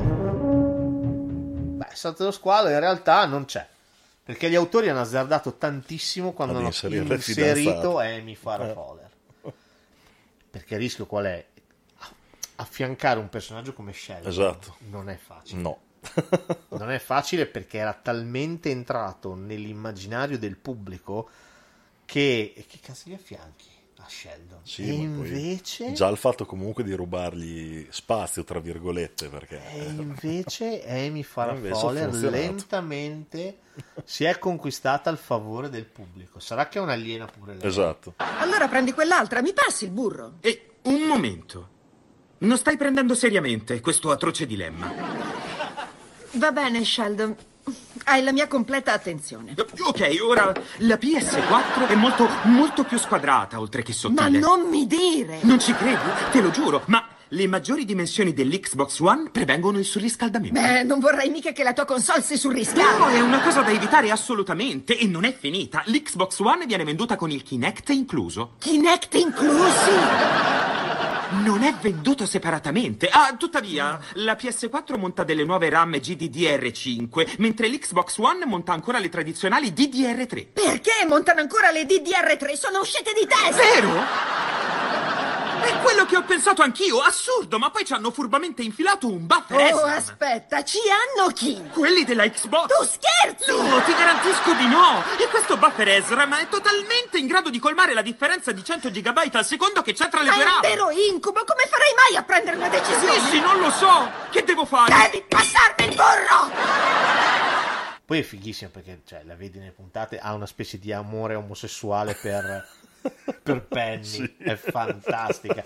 Cioè, ha delle cose è veramente, veramente. Oh, ma effettivamente, se effettivamente si sposeranno, vuol dire che comunque No, no, è stata apprezzata dal No, pubblico. e- lei, lei per me è stato un inserimento geniale. Perché le dinamiche tra loro due sono talmente allucinanti che cioè, ti, ti fa sbragare un, di più. è un valido contraltare. Posso dire che dura talmente poco, cioè alla fine durerebbe 20 minuti Sì, l'episodio, ma senza- vola, cioè esatto. sembrano 15 minuti. Sì, sì. Sì, tant'è vero che eh, quando lo trasmettevano, forse era proprio prima di eh, The Walking Dead. Sì. E le- credo che facessero due o tre puntate, due sicuramente, se non addirittura tre, proprio perché nell'arco di un'ora, ovviamente non avendo interruzioni pubblicitarie se non tra un episodio e un altro, vanno veramente via alla, alla grandissima. Sì. Oh, esiste un clone bielorusso non ufficiale Non ufficiale. che si chiama Teopemuku, in inglese The Terrorists. The Terrorists. Oh, la prima puntata si trova su YouTube, io sono andato a vederla. Sottotitolata in Sì, italiano. veramente bella. Sì? Sì, sì, una cosa allucinante. Lo stesso Immagino. Chuck Lorre denunciò il plagio in una card. Ecco, in a proposito di Vanity Card. il, il cast si licenziò in massa Vedi? perché non sapeva di partecipare a una roba, a una roba truffaldina, ma pensava fosse una roba ufficiale. Una roba ufficiale. Quando hanno scoperto che invece era una roba assolutamente improvvisata, si sono licenziati tutti quanti in tronco. Teopemuku. Teopemuku, Bene. il clone bielorusso di Big Bang Di Big Theory. Bang Theory. The Terrorists. Vabbè. Poi c'è anche da dire che siccome Sheldon porta sempre queste magliette allucinanti ispirate a Flash, che è il suo supereroe Sì. preferito, che si chiama Batman. Non devi chiamarmi Sheldon, oggi sono solo Flash. Adesso correrò al Grand Canyon e griderò al vento la mia rabbia. Ho fatto. Due Batman. i suoi preferitissimi. Batman glielo sposo, Flash un po' meno, però va bene. Eh, sai, lui, lui piace Flash. Eh, che è della DC. Sì. Nella serie DC Flash, che c'è, hanno fatto anche quella, Sì. Cisco, che è la spalla di, di Barry Allen, porta delle magliette ispirate Ispirate a Sheldon. Sheldon. Bella questa cosa. questa però. cosa che sono scambiati. Questo scambio, esatto. Ma insomma, ci dispiace che la prossima sarà Sì. l'ultima stagione, però con la dodicesima Stabiliranno un diventa, record. diventa sì il record della sitcom più longeva di sempre. Esatto. 12 stagioni di sitcom pura, non l'ha mai fatta nessuno. Friends 10, eh, Modern Family No, arriva a otto, 9, nove. eh, The- How I Met Your Mother 9, cioè Mhm. tutti comunque 9, massimo 10 stagioni. Questa è arrivata a 12. Per una sitcom, ma 12 stagioni. Stessa Papa e Ciccia citata prima, 9 più Nove, 1. anche quella, più una. Poteva continuare. Esatto, però se, la- se l'è giocata male. Se l'è giocata malissimo. La cara Roseanne. No, beh, questa è tanta roba bella. Se non avete visto Big Bang Theory, cioè, guardatela, Ma, ma- recuperatela, ma anche, solo, anche solo 10 puntate guardate una ogni due mesi per Sì. dire. Cioè, Sì, è... no- non delude mai. Sì, il personaggio di Sheldon credo che sia una delle cose più geniali che la televisione ci abbia mai regalato. Ah, va detto, esiste uno spin-off. Eh. Young Sheldon. Young Sheldon? Non lo Ah, so. non no, non ero al corrente. Lo danno anche su Sky, credo. Porca. Lo trovi comunque sempre su Infinity. Eh. È Sheldon da bambino.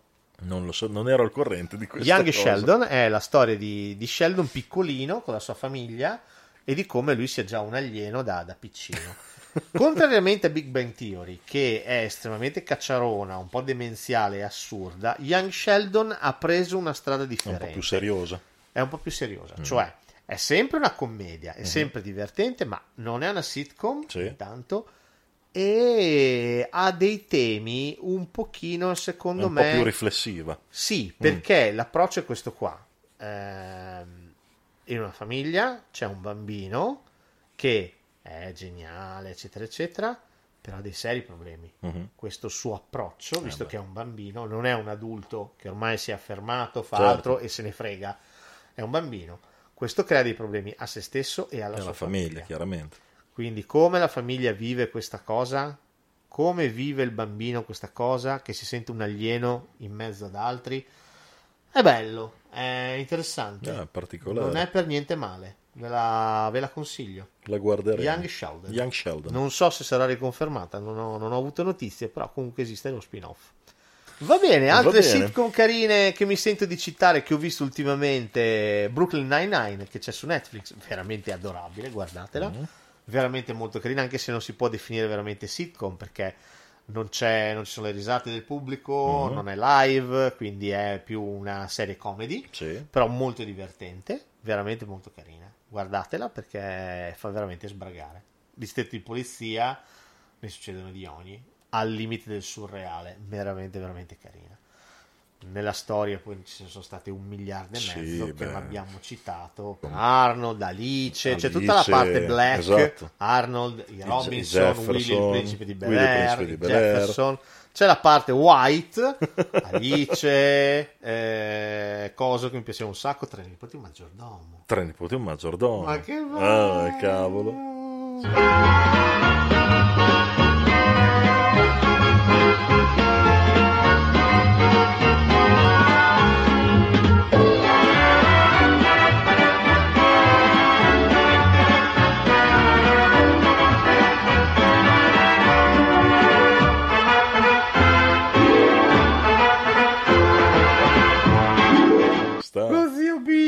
Zio Bill, Buffy. Che bello. eh, Jodie. Jodie.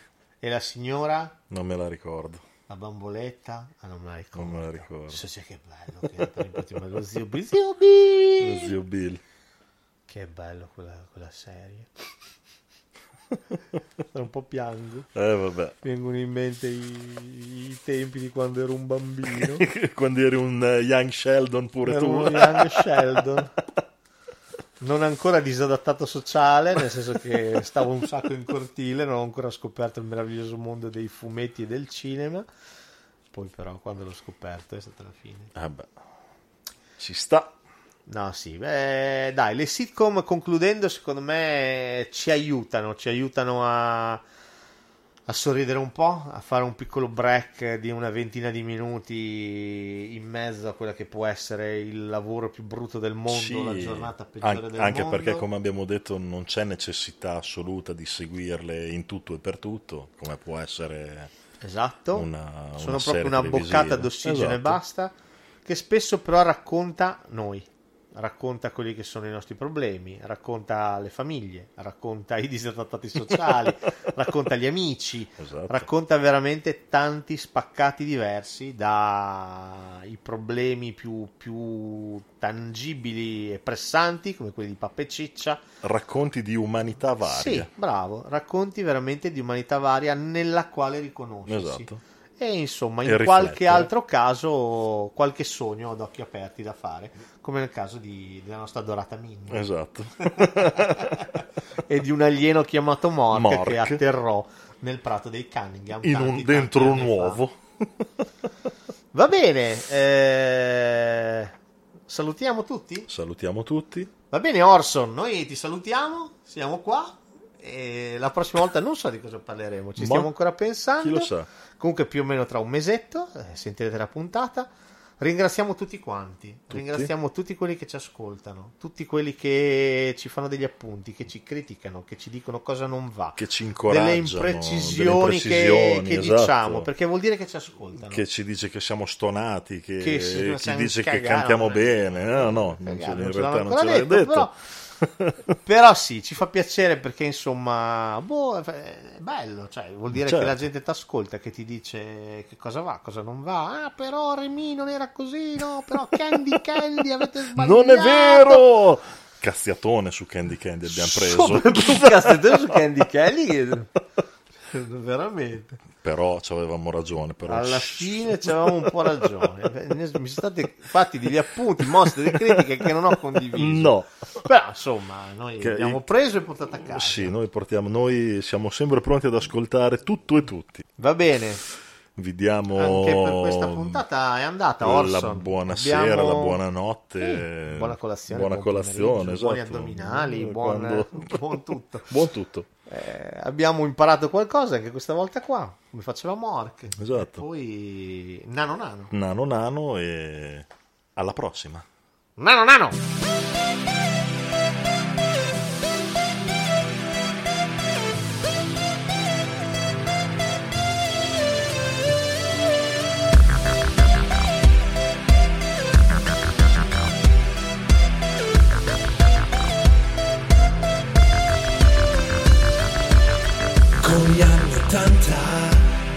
Avete rotto il cazzo, che poi hanno rotto il cazzo, già dagli anni 80. Gli amori al mare e le feste sulla spiaggia, la spada nella roccia e quelle nelle braccia.